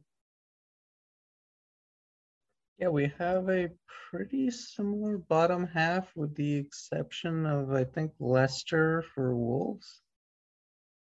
Uh, yeah, a, a bit of changes. I have Wolves, you have Leicester. Um, I think that's it. Um, yeah. yeah, I mean, I won't, I won't have us recap through the whole ten, but ultimately uh, I added in there for teams that weren't relegated from seventeen up. I had added Fulham, Brighton, Everton, Crystal Palace, Leeds, Wolves, and Brentford. Uh, I'll let you sound off yours. Yeah, so I had for the, the safe teams, uh, Nottingham, Southampton, Brentford, Brighton, Leeds, Palace, and Leicester. And let's go ahead and let you get into the top ten now, starting with ten. Uh, so don't worry, I didn't, I didn't leave it off too long. Number ten, I have Wolves. Um, yeah, nothing doing in the transfer window. Um, I do know that they have, uh, officially signed, uh, Hwang Hui Chan, Hwang Hee Chan. Yeah. Um, and he was on loan last year. So, but he, you know, he was technically not with the team. Now he is for the next couple years. Yep. Um, so I liked what he did last season. I think he can maybe take a step up. Uh, there's really not much reason I have Wolves in ten as opposed to the other three that I have directly below them. They've always, I mean, they've been hovering around mid-table for the last couple seasons now. Um, so... Uh, not really much else to add there. They've been a pretty consistent team. I can certainly see it. Um, and it, it kind of is similarly to you. We are going to have the same eleven teams, uh, at least from twenty to ten, because I have Leicester City at ten. And it's ultimately because I'm a bit concerned that they may lose some more key players, like James Madison's been rumored to possibly leave. Obviously, Kasper Schmeichel left. Um, they have A, a wealth of fullbacks. I could see someone leaving, so though it may not be huge because they have a wealth of fullbacks, they I could still see, see someone going. Ultimately, I think that this team has too good of a manager and too good of talent in the team itself to drop outside of the top ten, but without Kasper Schmeichel, they're certainly going to take a bit of a hit.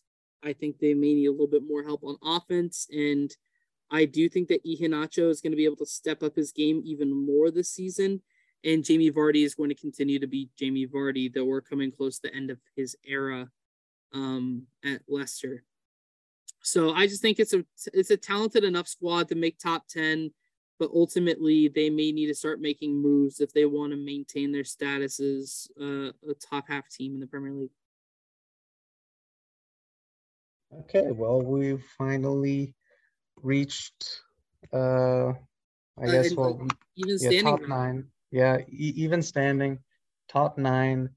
Uh, so nine, I have Aston Villa, and you know they were close. I mean, they were close to to relegation, but they maintained a safe enough distance um, so that they could drop a few games at the end of the season. Um, but I think that Gerrard has got the team moving in the right direction. I think that they just didn't have the talent to um, compete with a lot of uh, better teams. I think a nice like for like replacement uh, to the N F L would be uh, Dan Campbell's Detroit Lions last year. Uh, a lot of people that really have no business playing as well as they did, playing above their station and getting results that are maybe unexpected. Like they finished fourteenth last season, and they got thirteen wins. They also got they they also had nineteen losses. So the six draws, they were very boom or bust. And I think that they'll be able to, you know, as they develop more under Gerrard, I I think Villa will be able to get more results to go their way. way, even if it's not wins, just drawing, you can get an extra, you know, four or five points that's going to knock you a few, spo- uh, a few spots up the table. And I think that they have the talent to get into the top ten. Yeah, uh, I, I think we flipped eight and nine here, but we'll find out after this. I have Newcastle United at nine. Um, they have been making good improvements under new management. Um, I, I'm a big fan of the addition of Sven Botman and Nick Pope. That is huge additions to their defense, um, a defense that, quite frankly, was one of the worst in the Premier League last year. They gave up sixty-two goals. Um, like, you know, Crystal Palace right behind them only gave up forty-six. Brentford gave up fifty-six, and I thought their defense was going to be a bit sketchy last season. Newcastle had a negative eighteen goal differential, yet they were eleventh last year. It's a talented team. Uh, I like, you know, Pope and Botman are going to be huge additions. I could possibly see them moving higher even because of those two. I think the defense is going to have massive improvement here uh, for Eddie Howe, uh, Eddie Howe's side. Um, they got Target on a permanent deal. Uh, he was really good for them after he was loaned from Villa. Uh, you know, Villa got Digne, uh, Target, and then uh, Villa loaned out Target to Newcastle. He's been solid for them. Um, and really just my issue with this team and why I'm not going to push them up more is because I don't know if they're really going to increase their uh, goal scored margin or goal scored margin because they were at forty-four last year. The, the goal differential is going to get a lot better, I believe. I think they're going to concede a lot less, but I don't know if they're going to score more goals, and that's my issue. Um, I don't know if they have enough creativity in that midfield for me to really justify uh, putting them up higher. I love Saint-Maximin. Uh, if Willock can get better minutes this year, you know, maybe get back into the form that he had in the, uh, you know, second half of twenty twenty, twenty twenty-one, that could work out for them. Um, maybe Wilson and, uh, and or Woods can start banging some goals. But to me, I think it would take really, really good form from some of these, you know, uh, mid-tier players, um, to see Newcastle take a even a step beyond and start really pushing for Europe. Um, but I, I, I don't quite see that happening uh, yet. I they aren't far off of Europe. Um, and I think they're going to make it there sooner rather than later, but I, I can't justify it right now. I, I really did consider putting Newcastle uh, here around this spot. I do have them, uh, well, I'm not really sure how the placing rules work, but I, I guess they would be in uh, in Conference League, but we'll get to that. Uh, number eight, I have West Ham. Um, I think they just sort of stay around. So they finished, let me see, they finished seventh last, last year. Last year, is that right? Yeah. So they, I think they fall down um, a spot. There's not really anything uh, for me to say. I mean, I don't think that they made any major moves. Um, we talked about Cornet at the very start of the show, um, but I think that they're going to try and go again for an all-in push to Europe um, and then just run out of steam at the tail end of the season. Uh, more so just strategy than anything else. It's certainly possible. I could see it. Um, but that means we have flipped our seven, eight, nine then, because at eight, I have Aston Villa. Um, and I'll go ahead and bring up them as uh, here. They have made good moves, so they haven't made a lot of moves. Um, I'm I'm a big fan of like some of the players that they've brought in. Um, Boubacar Kamara, I think, is a really solid C D M addition. He'll probably start sooner rather than later. Um, Coutinho uh, on a full deal now. Obviously, he was great for them ever since joining. Diego Carlos in the back line is a huge improvement in defense.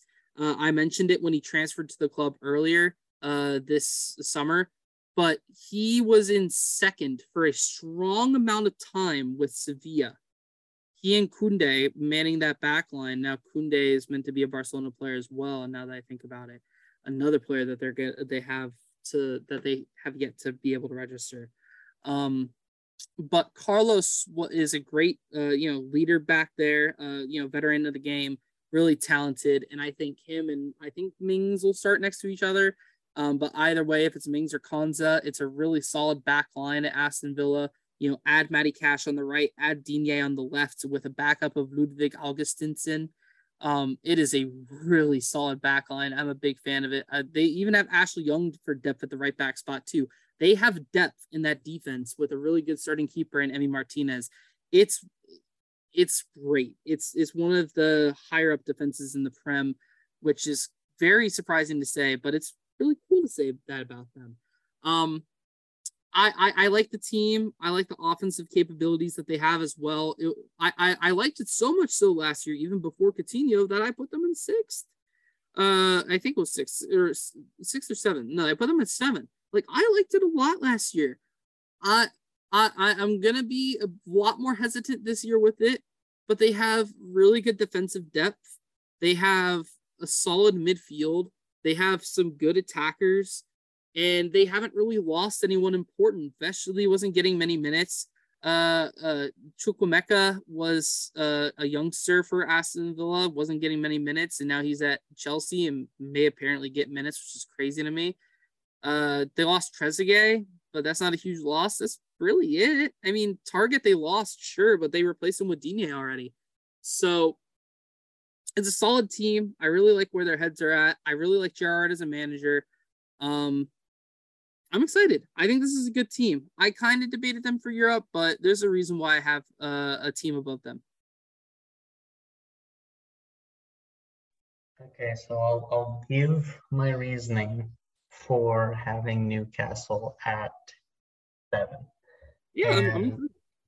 Oh, sorry, what? I said, yeah, I'm intrigued. Well, I think, and, and then we we saw this a little, I think maybe two years ago or something like that, um, when they were bought by a new group from Saudi Arabia. There's going to be a lot of money flowing into Newcastle. You may see them uh, flirt with the top six quite a bit over the next couple of seasons. You touched on it earlier. I think Nick Pope is a huge addition to that defense.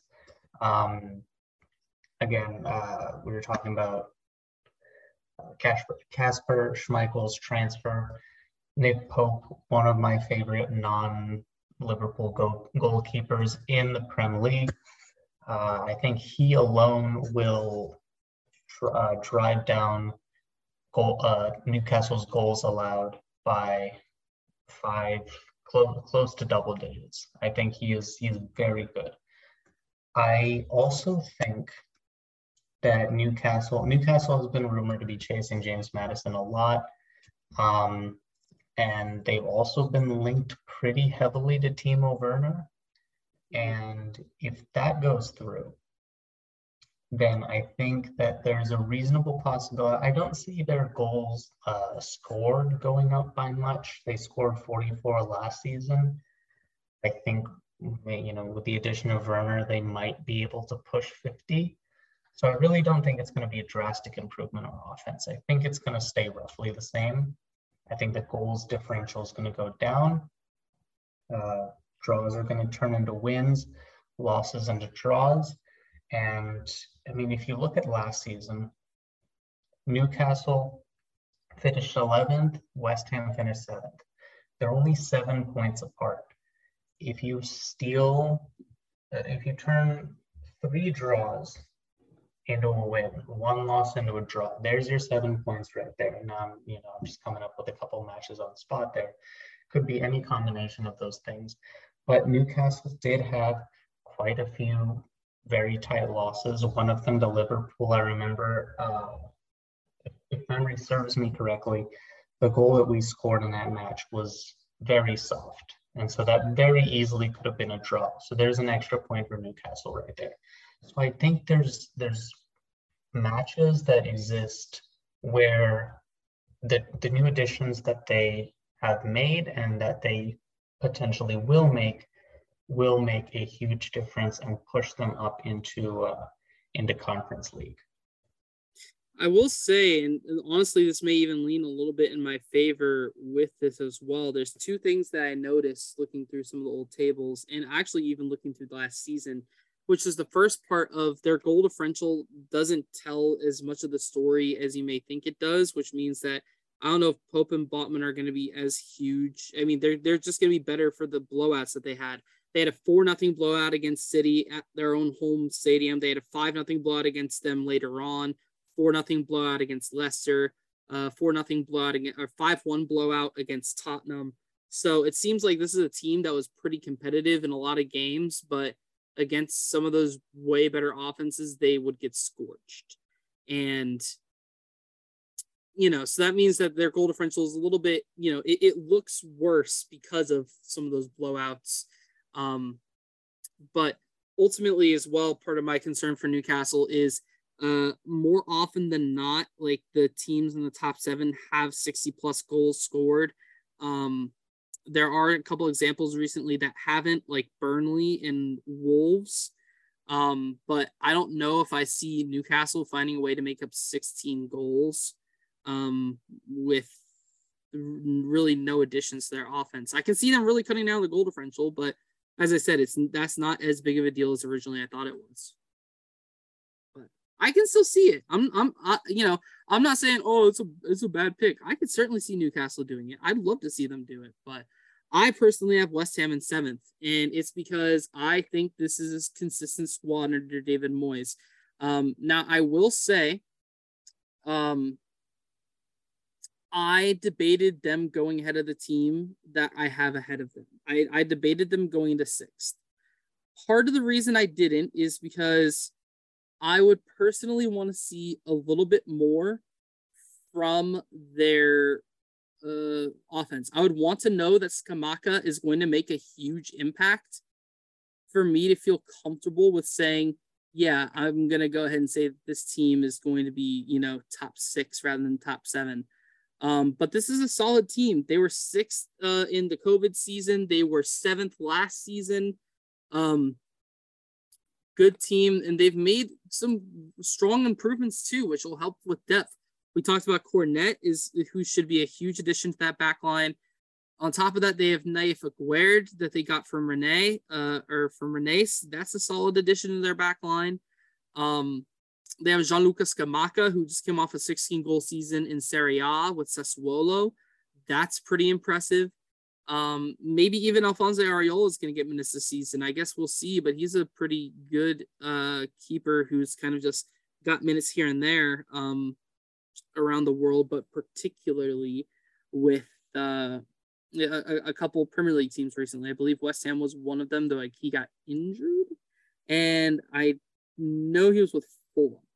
But I digress. They've they've made some improvements. I like how their team looks. And it doesn't seem like they might be quite done yet with the transfer window. This is a team that doesn't seem to be willing to settle. Uh, they know that they have a chance to really make them make a stake, like a spot for themselves in the top ten, and they are not willing to waste that opportunity. Uh, I can see this team making some offensive moves in the winter window if need be. But I like how this team is built as a whole. It's a very strong team. It's a very confident team. Um, And with more depth, I just don't think that they're going to fall. I, I see them competing in Europe and being able to stay competitive in the Premier League again. As I said, so much so where I could see them getting in sixth. Like, if I was to have, like, tiers here, I would say eight, nine, ten are pretty close for me.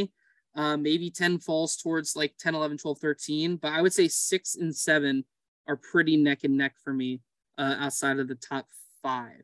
So it's really close, but I'm going to have West Ham staying seven. That's fair. Honestly, yeah, I, I had no huge reason to drop West Ham a spot, but yeah, I, I think for me, six, seven, eight are going to be, well, actually, I don't know. Six, seven, eight are going to be close, but I think the, the team that I have in six is going to end up securing that spot by two or three matches. And that team and, is? And, um, well, it's going to be your boys, Man U. And I, I, this summer has been very, very eventful for Man U. And obviously, you know, if you do also have them at sixth, I, I we would all love to hear your opinions on what has transpired. You've lost a lot of uh, talent in the the summer window. Now, granted, you weren't getting a ton of minutes from uh, some of the later ones, but you lost Pogba, Matic, Mata, uh, Cavani, Lingard. Uh, lost a lot. Yeah, um, per- Pereira, I think, um, as well. So, yeah. and uh, you you also brought in talent. I'm not saying that it was just a complete drain. Um, but you've got that. You've also got the fact that Ronaldo is not super thrilled with the team.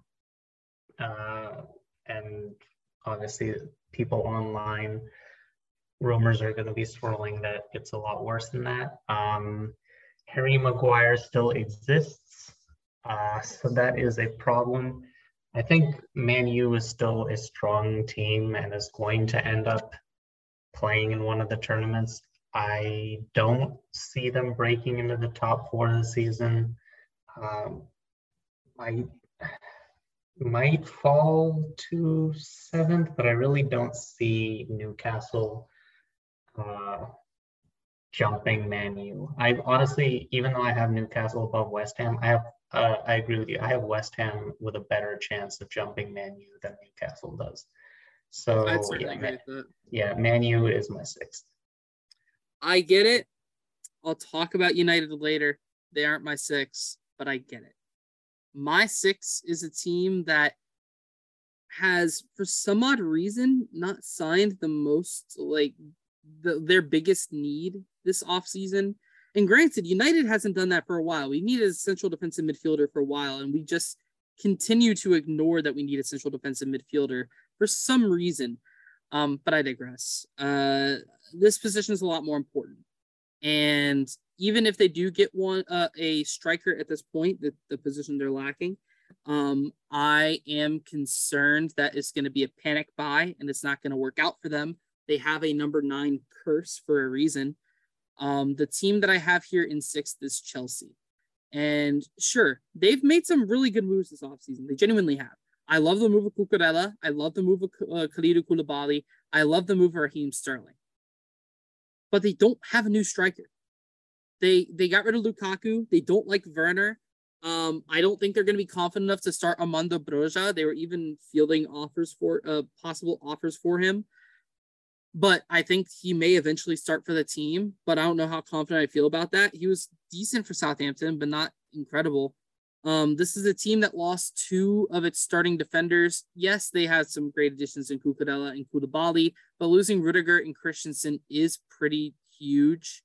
Um, I just saw that they have a Bergstrom that's loaned out too. That's very interesting. I'll, I'll have to look at him after this. Uh, but yeah, they, they, they don't have a center forward. And that's my biggest concern. Um, Timo Werner has not taken to the Premier League at all. He needs to get out of the Premier League as fast as possible. Um, and if they don't find a forward, I don't know where their goals are coming from. Well, half step back. I know where their goals are coming from. I know what they're going to want to do. My concern is, is, is it going to work? And I lean more towards no than yes. I feel like they're starting front line right now is going to be like Sterling, Kai Havertz, and uh, forgetting someone right now, which I'm hating them for getting someone. Um, Mount, maybe. Um, Pulisic could be there. I feel like I'm forgetting someone. I digress. Hudson-Odoi could be there. Ultimately, I'm not fond of the offense that this team has. They were able to find seventy-six goals last season, but I believe a good portion of those were penalties. I would have to look at it. Um, uh, for last season, um, but I know Jorginho got a good bit of pens in there. Um, I don't know where they're finding their goals. That's my biggest concern with this team.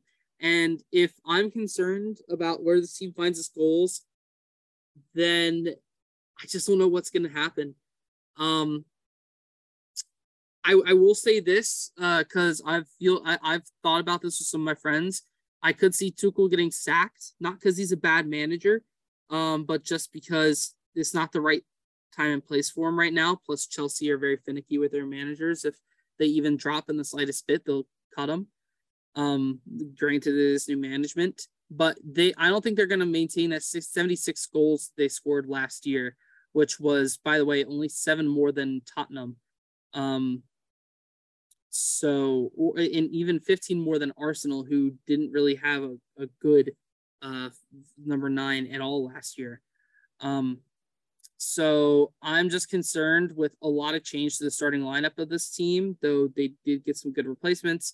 And I'm very concerned with where this team's going to find its goals. So I have Chelsea at six this season. Yeah, the, the reasons that you gave are pretty spot on. And for that reason, I have them at five. Um, yeah, I don't think they're hitting seventy-six goals at all. I think that easily goes down by ten to fifteen. Um, you know, you mentioned Werner is not... I just think he's not fitting well in on Chelsea. I think he might be able to find success elsewhere, but obviously that remains to be seen. Mm. Um, I mean, I think that they can keep up a strong defense. They did only give up thirty-three last season, so I think that that number is going to hold uh, pretty steady. Um, but yeah, I definitely think that drops them out of Uh, Champions League status, and I don't think that Raheem Sterling is going to be that firepower that Chelsea are, need to maintain a quality offense. He took a step back at City, and uh, he's just not that guy anymore. So, yeah, Chelsea not in the top four, um, and it's unfortunate, but I yeah, I just don't see them breaking in with the moves that uh, other London clubs like Tottenham and Arsenal have made this offseason. Yeah, yeah. So we're kind of in the same mind there. Um, and in fifth here, I'm going to say this because I have got some backlash for this. My difference between fourth and fifth is by like one point. That is how fine the margins are between these two teams. I do not know how I feel about either side, but I'll express my concerns for Arsenal, who I have in fifth. My concerns for Arsenal are as followed. They have some pretty important players that have a little bit of injury history. I am not confident in Gabriel Jesus of being a dominant striker. Now, Gabriel Jesus has had a very solid preseason, which has led to a lot of people in fantasy owning him. He was the most owned player in fantasy, even over someone like Salah. But he is someone that has not quite been the guy that, uh, Uh, you know, that we originally uh, thought that he would be with Manchester City. Uh, when he came in originally, we thought he was going to kind of be like their ideal replacement for Aguero sooner rather than later. Uh, you know, he scored seven goals and had four assists in his first ten games in the Prem in twenty sixteen twenty seventeen. Uh, but then he's only been able to score double-digit goals twice. Granted, he has been able to get decent goal contributions with assists as well. but he's not someone that really goes over double digits in the forward spot. And to replace Aubameyang and Lacazette, who, though they weren't good last season, they were scoring a good bit of goals for Arsenal during their time there. To try to replace both of those men with just one guy in Jesus, I'm not confident about that. Sure, I like Saka. I like Mart- uh, Martinelli's pretty decent. I like Udegaard. I like E S R.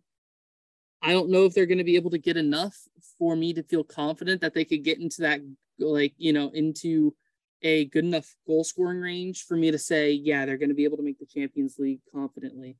Um, and yeah, I'm, I'm just concerned for some of those outside factors, um, particularly with the goals.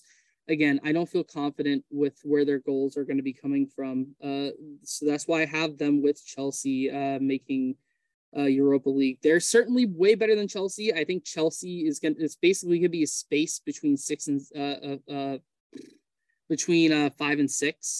But I think four and five is by the thinnest, thinnest of margins. And I'll talk about four later. That's fair. I mean, I am pretty high up on Arsenal, largely because of Jesus. Um, I think that's a decent pickup. Not sure how well he's going to mesh with the team as it exists, but I think he is a great pickup. I also think Zinchenko is a nice addition from yeah, uh, coming over from City. Um, Zinchenko actually, you know, he provided the assist yep. uh, that e- that Man City equalized Villa on in uh, last year's uh, championship Sunday, or last season's championship Sunday. That uh, that crushed the heart of all Liverpool fans. Um, so he's he is able to provide um, inspiration for uh, various goal scorers, and he's he's a very nice addition off the bench. Uh, I think Arsenal can, it, it will take a step forward.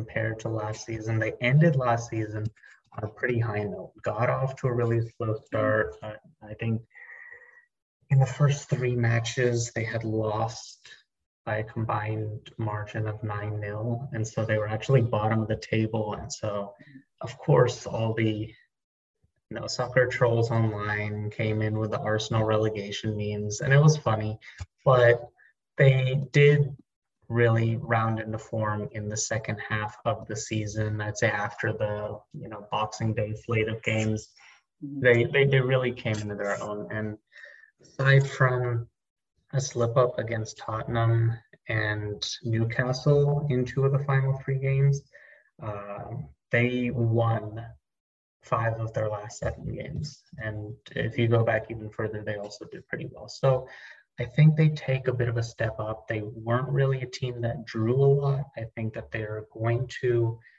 earn, you know, a couple extra positive results out of the thirteen losses. I think that might go down to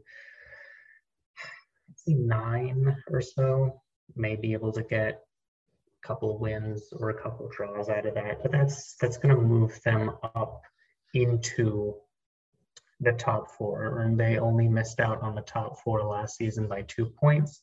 I think that they get into fourth place uh, this season. Yeah, and again, I, I I will say this for fourth place with the backlash of being called bias. I have United at four, but I have them at four. Not it's, it's not in vain, you know.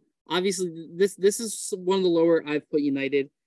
Um, I was considering putting them lower like a month ago, but here's why I've convinced myself to put them in four. Which I will say, it is convinced. It's not that I'm sold on this. I'm not. As I was saying with fifth, Arsenal in fifth, I was not like, oh yes, you know, United are gonna clearly be top four. They're Champions League material. No. It is by the thinnest of margins is why I have United at four. But here's why. This is, first of all, the best manager, as, as we've kind of seen in the preseason, this feels like the best manager that we have had in years. Uh, Mourinho was decent for us, but then, you know, he just kind of got the Mourinho sack after, what, like a couple seasons, uh, which is unfortunate because he actually really looks like he was investing into the club like he has done with Roma as well. And, you know, that's been successful, as his new tattoo shows, as he's the first person to ever win all three of those European leagues, uh, including the Conference League now. Um, But then, you know, we we we had him, we had Louis van Gaal. Um, might be forgetting a guy in the middle. Um, we, we've had some decent managers, nothing close to where we were with Fergie. I think E T H is the, honestly, I, I feel like he's the best that we've had since Alex Ferguson. It's definitely the best manager that we've had since Mourinho. Um, Ole Gunnar Solskjaer was a mess, and Ralf Rangnick was worse than a mess, um, in which the, you know, his deciding to leave for Austria, thank the Lord. Um, so I'm excited for that. I think that this is something where the players are going to get behind the manager. This is a locker room that really, really got hurt last year. A lot of the players that I think were kind of hurting that locker room, maybe not a lot of the players, but some of those players, you know, a player that I think was hurt in the locker room, and Pogba, is gone. And he's someone that ultimately just didn't work out for us. And he needed to move on. He needed to get a change for the betterment for both us and for him, particularly for him. Um, and I hope that he'll be very successful for Juventus. Um, but Erik ten Hag has brought a very fierce and fiery energy, which I think is going to pump up that locker room pretty quick. Um, It's as far it's it's it's so much so as the fact that, uh, you know, though Ronaldo seems to possibly not want to be at the club anymore, he is still scorning him. One of the legends of the game, Erik ten Hag, is not letting him get away with anything, and he is taking, you know, he he is very uh, verbal about that in the media as well. And I honestly appreciate that. He's not letting anyone get away with any um, any mishaps or whatnot, uh, anything that he deems irresponsible. He's going to be on it. And I love that in a manager. Um, I love the system he plays and everything. That's that's enough on the manager. I, I, I, I do need to move off that point. What I will say is this. I think he also has players in this team that can certainly work. A lot of people don't agree with me that Van de Beek is going to play as our C D M, but I have a feeling that he's eventually going to end up there. He was, uh, at times, the double pivot in Erik ten Hag's system. He's someone that's played a defensive midfield role. He's someone that's played an overall central midfield role. I think he's going to be better than Fred or McTominay there. And when Van de Beek got minutes uh, last season, he was very electric for us.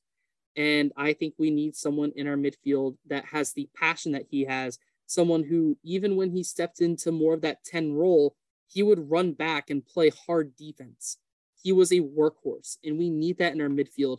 No matter how much people disagree, I think it's going to happen. And I'm very excited for that, even though, you know, sure, we've been chasing Frankie de Jong for two months and, you know, people would want for that to happen. I'm more excited for Van de Beek uh right now. I you know I I, I want us to find moves somehow. Um Lisandro Martinez is a very successful player in Ten Hag's system. He's a solid addition to the team. He's going to be starting alongside Maguire this weekend, so we're going to be able to see right off the bat how that team's going to move with the ball playing defenders. Um Tyrell Malacia is someone that is a very talented young Dutch fullback. I don't think he's going to take the place of Shaw immediately. Uh he might over time, which is kind of sad for me because Shaw's been one of our best players over the past few years. Um, so it's going to really hurt to see him possibly step out of the starting eleven, or maybe he'll step into a different role, um, which would be awesome. But I, I really like the talent that Malacia has, and Eriksen's going to be really good depth. Uh, I certainly think better than Mata. Obviously, he was doing uh, nothing against Mata, um, but he was doing well for Brentford last year with creating opportunities. But again, just like Martinez, another player that's familiar with E T H's system. Um, we don't have all-stars yet in some of these signings. Uh, we are still rumored to be trying to get players, but we have players that are familiar and are good in playing in Erik ten Hag's system. And ultimately, um, I think ten Hag will win back the locker room, which is a huge part of that battle. that United needs to be able to become a decent team again. And on top of all of that, comparatively to Arsenal and Chelsea, I genuinely feel comfortable of where I know United's goals are going to come from. I don't think Ronaldo's going to leave United. Um, one, because all the teams that really should be the ones going after him do not want him because he's old. Um, but then even the teams that do want him don't have the money for him. And I don't think we're going to do that. I think he may get doghouse time. Um, he may not even start against Brighton this weekend, to be perfectly honest, but I do think he's eventually going to play. And um, someone made a great point of one of my friends I've talked to. Remember last season with Harry Kane? Harry Kane was rumored to want out of Tottenham. He was done. He didn't want to be there anymore. But Conte came in. Conte talked with him. Overall, after a little bit of time, Kane came back and he dominated and he did really well. I think the same is going to happen with Ronaldo because Ronaldo is an incredible player and we need someone to get our goals anyways. But even if Ronaldo doesn't, and I'm really, really going out on a limb here saying this, but they really like Anthony Martial. And I could see Martial actually doing something this year, though he's fallen off for the past two years. I could see him finding back form. The staff really likes him. And they seem to be giving Rashford time too. And Rashford is someone who's done really well in the Premier League. And he just fell off of form over the past like year or so. We have guys that we know can get double-digit goals. And we know that can create. We have one of the best freaking players to ever do it. And he's still playing strong. So with having the talent that we currently have, having players that are comfortable in the system, overall having a better manager, and hopefully being able to win back the locker room, I think United is going to be able to barely squeak into fourth. I think they're going to be able to really shine towards the end of this season, kind of like you were saying with Arsenal last year. I think they will go on an electric run to be make sure that they can get ahead of Arsenal, and Arsenal's going to choke the Champions League by a narrow margin. And United, and United will finally be back in, well, not finally, but they'll be back in the Champions League. The team is going to look the best it has in years. And it's going to make the board really, really excited to let Ten Hag spend a war chest. I really hope a war chest in twenty twenty-three. And now we move into the top three. Again, we have the same teams in the top three. So we'll see how they move around. But, and keep in mind, I, I think that this season, as opposed to, I'd say, the past six or seven seasons, normally the league is a one to two horse race, and we really haven't seen uh, like a three horse race since the closest thing we've had was Leicester's season back in twenty fifteen twenty sixteen. Yep. um and so I think there's a possibility for that again. I don't, I'm not saying that they're all going to be within, I'm in full agreement with you. Yeah, but I think that they're, they're going to be within a couple matches of each other. And so really could go either way depending on who is hot, who's not. But here is my number three. And it's my boys from Anfield, Liverpool. And the reason I say this is because so we're we're really not expected to make any moves, any more moves at this point. Uh, so what's done is done. And we basically, a, a big part of why the the quad uh, was so was was alive for so long last season, partially because of the tremendous amount of attacking depth that we had. We had uh, Salah, Mane, Firmino. Firmino really hasn't done much uh, for a while, but he is of course there.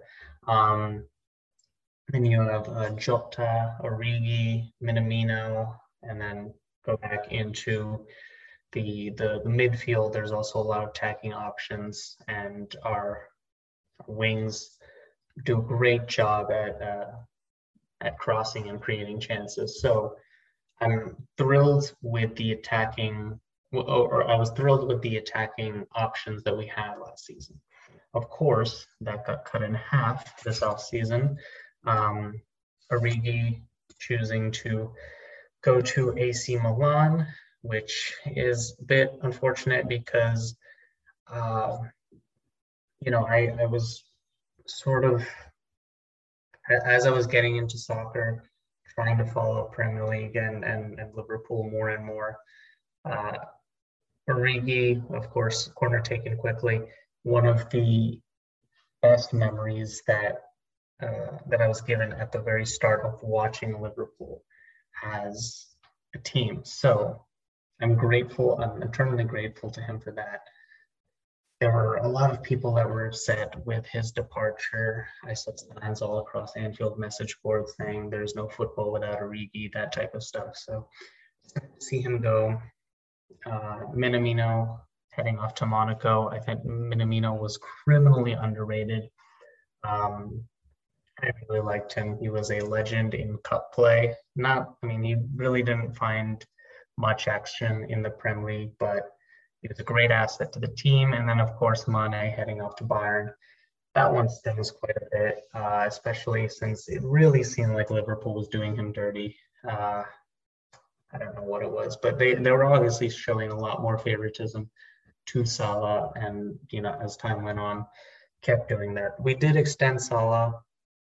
And then in the converse of those three losses, we added the, you know, our, our, our biggest signing of the offseason, of course, was Darwin Nunez coming in. Uh, we also got uh, Fabio Carvalho from Fulham. And I guess that could be pitched as the Minamino replacement. So yeah, there's there's really not much more we're expected to do. I've heard rumors about us going after Jude uh, Bellingham, but I don't think that that's coming until next season. Agreed. So what we have is what we have. And got to keep in mind that at the end, like the, the second half of this past season, uh, Liverpool was the team to beat. We were rounding into form. We were red hot. Man City was, I forgot even how many points they were ahead of us at one point, um, but closed the gap to single digits, then a couple games, then one game, and then we were right on them at the tail going. We were both going at it neck and neck. Um, and eventually we lost out by a point, but it was real close. And of course, Champions League final. Was tight, but it is how it is. How it is. Uh, Courtois just played an unbelievable game. So Liverpool just ends with two trophies. Um, arguably the best team in Europe. I don't think that that is going to be the same. Uh, for you know, we just don't have the same threat of a scoring attack as we did. It really is going to come down to what Jota and Firmino do. Jota, when he first came to Liverpool, you know, the, the fans fell in love with him. He was off to a really hot start. We gave him his own song really early on. So, uh, you know, he, he was a fan favorite early on, and he sort of went cold. Firmino has been cold. He's had a couple injury concerns as of late, but I mean, his his song is now more, more uh, sung more often than he actually creates scoring chances. So it's a bit unfortunate. Gonna gonna need to see what those two do, because our, our success this season really hinges upon those two. I believe Salah is going to keep producing. Uh, I believe Diaz is going to keep doing phenomenal things. I, I'm very happy with what I've seen out of him so far. I think Nunez is going to be a great addition. He's had a great preseason, uh, and the fans are all already in love with him. So it really just depends on Jota and Firmino. If they pop off, if they do really well, I think you can make very easily a case that we win the league, especially since the last time we went so neck and neck with City, we thrashed the league the next year and then won pretty convincingly. But it's, it's a big if. Yeah. Um. Surprisingly enough, I got your boys right there as well in third, um, and for a lot of similar reasons. Um, ultimately, my analysis on it is as as such: you're in a transitional era now. comparatively to football teams and a lot of other soccer teams, like, your transitional era does not mean that you guys are going to go to shambles, because you guys have still a lot of really good players. You guys aren't in a massive transition or anything of talent, but you guys are kind of in a transition. You've lost Mane. Henderson's getting older, um, and may get less and less minutes. Um, Firmino has fallen off, and he may move on uh, sooner rather than later. Um, and I feel like there's someone else in mind, but I don't think there is. It's really Firmino and Henderson. Mane left. That's that's who was in mind. Um, I mean, it's it's just this team is getting admittedly uh, past its initial era of Jurgen Klopp's tenure of a lot of those Uh, guys who really became uh, star players under his watch. Um, Darwin Nunez is decent. I don't know if he's going to take to the Premier League like immediately, but I think he can do decent enough. Uh, I think Jota will be able to help uh, fill a little bit of the hole Mane is leaving. Same thing as Luis Diaz. Um, But I'm not confident enough in this team with the transition, particularly particularly in its offense that Mane has been a huge part of, um, that they're going to be able to find those goals again. Like, they've, they've found ninety-four goals last season.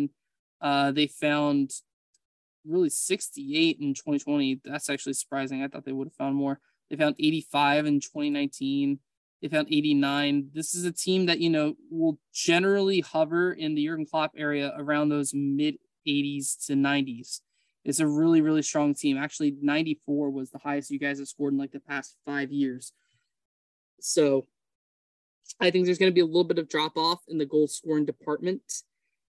Um, not drastic or anything, but maybe by ten at least. Um Obviously, you guys are going to give your all in all your competitions as well, so that'll also hurt, particularly with a lot of depth lost. And on top of that, I don't know. I, I'm not fully confident in Nunez and Diaz. I think they're decent. I think they'll help fill holes, but it's not going to be great. I mean, it's, it's kind of an offensive problem that uh, I noted. Um You guys have also lost a lot of players, um, but, you know, granted, a, a lot of them were depth, were very, very depth, outside of really, like, Mane. Um, so I think third is a reasonable enough landing spot for Liverpool. Um, I also agree this is a three-horse race. Um, I don't know. I it, It'll be interesting to see, but we both have Liverpool three. Let's see if we have the same two and one. It's it's going to come down to a couple things, but I think number two is going to be Tottenham. And Tottenham has made some very smart, very calculated moves uh, over the, the summer offseason. Conte has gotten the reinforcements he's wanted. Um, so that they've really shown that This is, you know, they were very targeted with their moves and they want to have a run at the ship. I, I think they did better than most, if not all, the big six teams in the summer transfer window in their moves. And I think that as a result, they're going to have a huge boost. If, again, a big if, if, they can continue the, the goal production that they got late in the season last season. That will be a huge boost, or that'll be a, a huge factor in uh, whether they can have a chance at winning the league. They, they had strong results to close at the end of last season. I mean, a couple of them were against relegation teams, so you do have to take that with a bit of a grain of salt, but they managed to uh, draw with Liverpool, beat Arsenal pretty convincingly. They thrashed Norwich. They beat Leicester pretty convincingly. Thrashed Newcastle, Aston Villa, West Ham. So they did have a strong end to last season. I think that's going to continue into the start of this season. I don't know if they have the,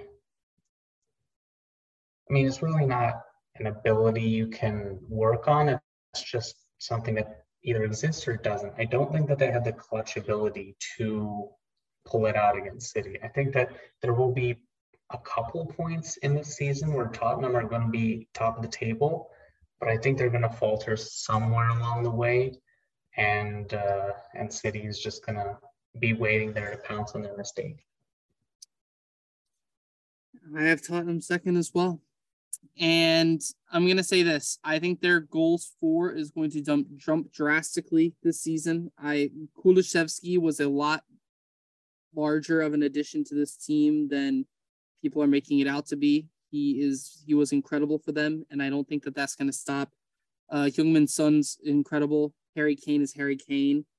Um, it's they have the best attack in the Premier League, period, bar none. They have those three. They have Richarlison. They have Lucas Moura. Um, I feel like they even have another player that I'm forgetting. But that's, you know, like five, six players that I'm thinking of that are really solid attackers. I think Richarlison is the best backup striker that they've had. And the biggest issue for Tottenham for years now, and you, you, you would know this as well, is the fact that they can't find a backup striker. They've never been able to have someone that can back up for Harry Kane, particularly because Harry Kane had injury issues uh, for a couple of years. And that's when it was really noticeable, because then you'd have uh, like Janssen come in, or uh, Llorente come in, or someone like that. And they just were not good. They were horrible. They're dreadful. So, so, so, so, so, so, so bad. Um, I think Richarlison's different. I've liked him ever since he was at Watford. He's a really good player. He is a versatile player. Um, I think he slash Heung-min Son, if they want to put Son at center forward, would be able to fill in for Harry Kane if he gets injured. Like, Tottenham are at the point to where this is a club that you kind of say is Harry Kane or bust, uh, like a few years ago. They're at a point where Harry Kane could be injured and they're still fine. That's when you know you have incredible depth. Um, they have incredible depth in the midfield, probably way too much, to be honest. Um, they have a pretty decent back line. The, um, their center backs are really the biggest uh, question mark for me. I like Romero. Uh, I kind of like Davies, uh, Sanchez, and Yedger. Or, or, or I think it's Yedger. Uh, uh, they're okay, but I don't know uh, how confident I feel with them. Uh, I like the addition of Perisic, so most likely start at left wing back. I think that will be pretty decent uh, because Conte was trying to move him there at Inter. He wasn't quite taking to it. I think he knows that he's going to have to take to it this year. Either that or, I don't know, I guess it's going to be awkward. Uh, but they have really solid depth. Um, they have the best attack in the Prem. And really the reasons why they're not there is just because of how good City is going to be, which we'll get into. And then on top of that, honestly, partly what you said is that clutch gene that you're saying there. I think Tottenham will be leading the Prem for a good portion of this season, because I think City's going to put a lot of energy into the Champions League. City wants it. Haaland specifically wants it after being embarrassed in the Champions League like a couple of years in a row. Um, Pep desperately wants it. They, they, they want it. The Champions League's their biggest thing, but it's not like they're going to give up the Prem for it. And ultimately, I think that that will lead for Tottenham to be in the lead for a while. But just like against Leicester, they're going to choke the league away, and they're going to lose by a few points. So that's why Tottenham's in second place. Yeah, just to elaborate a little more on that, and that, you know, we both feel that Tottenham is going to be top of the table for a decent chunk of the season. But yep. if you if you look at Tottenham's uh, season.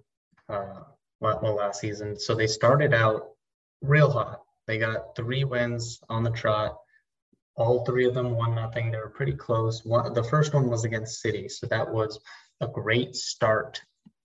Uh, and, and then completely dismantled by all the other London teams. They lost three nothing. Crystal Palace, three nothing to Chelsea, three one to Arsenal. They won two, and then they lost again to West Ham. They lost both of their games against United. Uh, they lost to Burnley as well, uh, Southampton. So it's just it's just those random games that are going to come up where Tottenham is absolutely just going to uh, come out flat and do nothing. And that, I think, is going to be the key difference, because City, City might have that game once or twice a season, but they're really not going to, like, it's not going to be consistent habit. And in the massive story of the offseason was, of course, the signing of Erling Haaland. Me being, I mean, obviously I don't follow them a ton. I don't follow the Bundesliga in general a ton, but Dortmund is my team. And so seeing Haaland leave and join City is kind of a punch in the gut. Um, and even though City lost a lot, I mean, City did lose a lot of talent, and I think that's going to knock them down a couple rungs. Of course, City got ninety-three points. I don't know if they necessarily get that much. Uh, I think maybe they knocked down just a couple there. Uh, but the, the the the presence of having strikers like Haaland is not just, that's not to say that it's guaranteed that they're going to be great. Um, but I think that, like, as you mentioned, City is just a machine, and when they, it seems like they can turn it on when they want to turn it on, right? Like, they were sort of stumbling their way down the stretch to close last season. Um, and like there was, there was a game against Liverpool. Both teams were neck and neck, really coming down to it. That game ended up in a two two draw. Okay, fine. But then after that, City was like, okay, we've got to kick it into gear. And they just went, they just took off. three nothing result against Brighton, five one against Watford, four oh against Leeds, five oh against Newcastle, five one against Wolves. Like, okay, it's not the greatest talent that they're playing against, but you can compare it to Liverpool, who played some similar opponents. They played Newcastle, only got a one nothing result. They played Villa, only got a two one result. Southampton, two one result. So City can really turn on the jets when they want to. I still think they have the capability to do so with the talent that they have, even though they lost a couple big names. And yeah, even though they're really going to be pushing hard for Champions League, I think that in the Premier League, they, with the talent and capabilities that they have, I think they safely have the number one spot. Here's my biggest thing for why City's going to win the league. They didn't have a great number nine last year. And again, this is partly me not being a huge fan of Jesus. Not not because I think he's horrible. I just, he hasn't quite been what we expected. I digress. Jesus scored eight goals last year, eight assists. It's not terrible, but it's not as many goals as, you know, like Aguero would put up. This is the team that was led by its midfield in goals and was the top scoring team of the Prem. And I'm going to say that again, because Liverpool's a team that had Sadio Mane, Mohamed Salah. Um, you know, they had Jota from time to time. They, they have a lot of talent there. City was the top scoring team in the Premier League without a great number nine. That's insane that they were able to do that.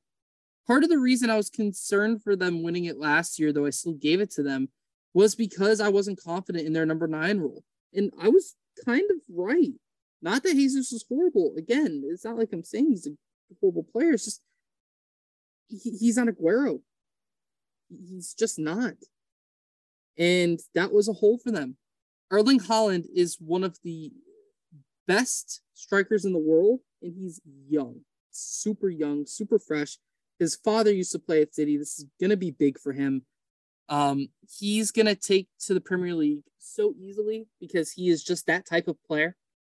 He is going to have a great season, um, and he's going to be able to get a lot of goals there. So the team that scored the most goals last year is going to find a way to score even more goals, probably go one hundred plus, because they added one of the best strikers in the world to their team.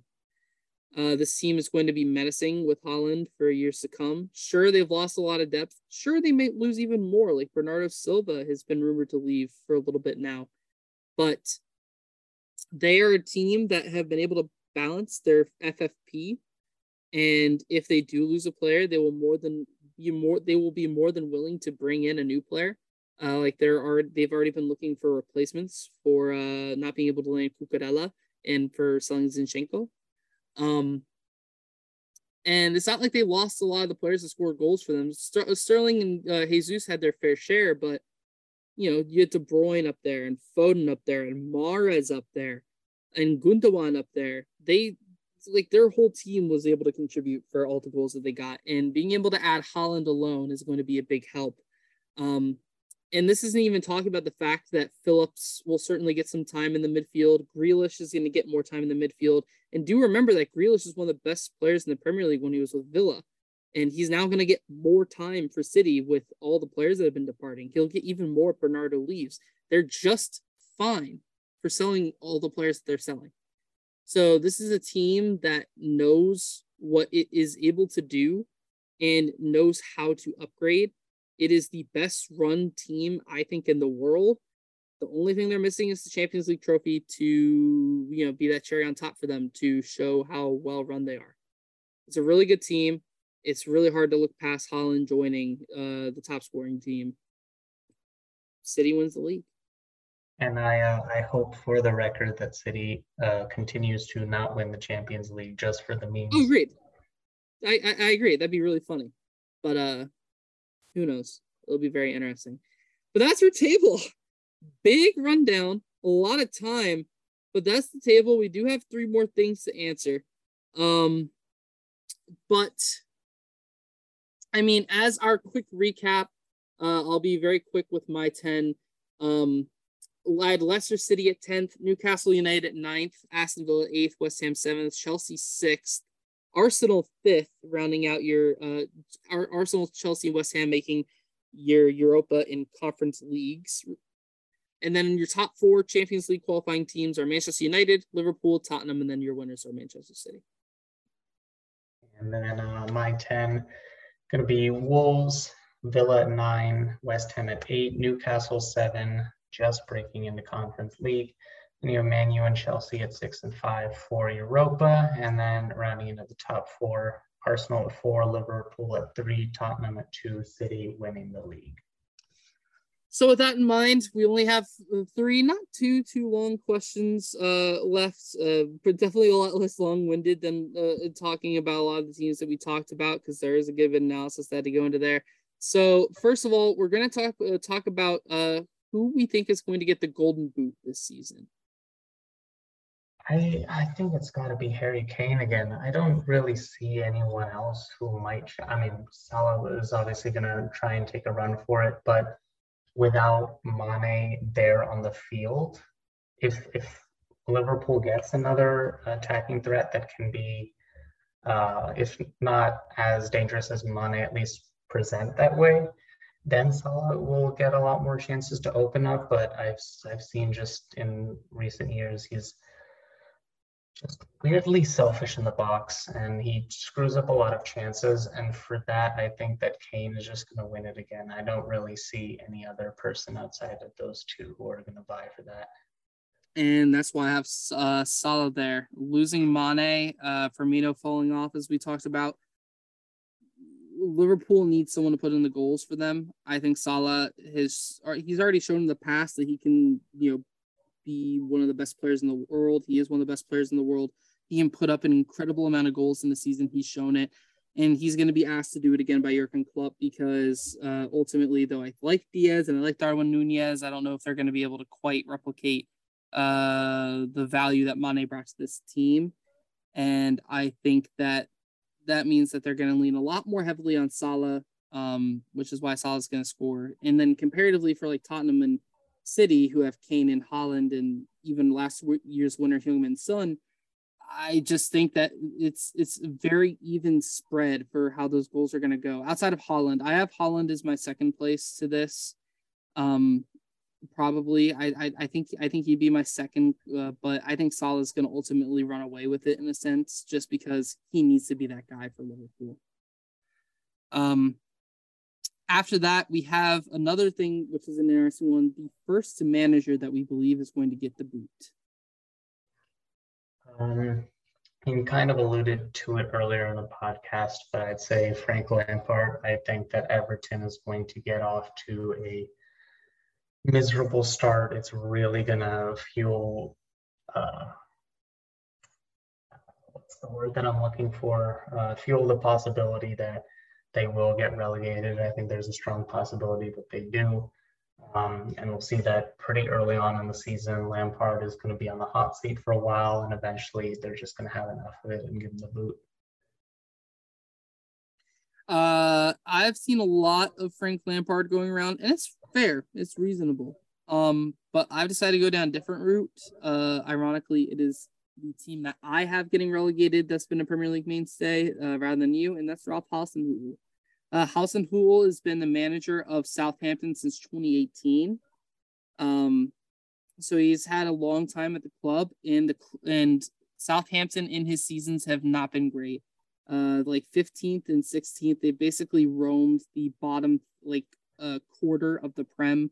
Uh, I think one time they got like eleventh with him, but I don't even think they they haven't even like sniffed at the top ten with Hasenhuttl, and that's kind of embarrassing, to be honest. And he's the guy that like basically at this point with Southampton, we're just waiting to see what team's going to beat them nine to nothing next, because he his teams can just get battered.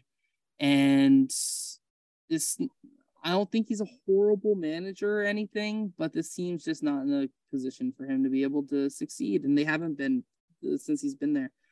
Um, so Hasenhuttl is going to get a pretty quick sack. I don't think Southampton's going to get off to a good start, uh, and then the team's just going to kind of fall to the wayside. Part of the reason why I think they're going to get relegated. And with that in mind, the last one is going to be our breakout player. Uh, granted, there is an actual award for this, which I don't think my player is personally going to get that award. But who do you have as your breakout young player, twenty-one under? I think it's going to be the keeper that transferred from uh, from Man City over to Southampton, mm-hmm. and it's going to be Gavin Bazunu.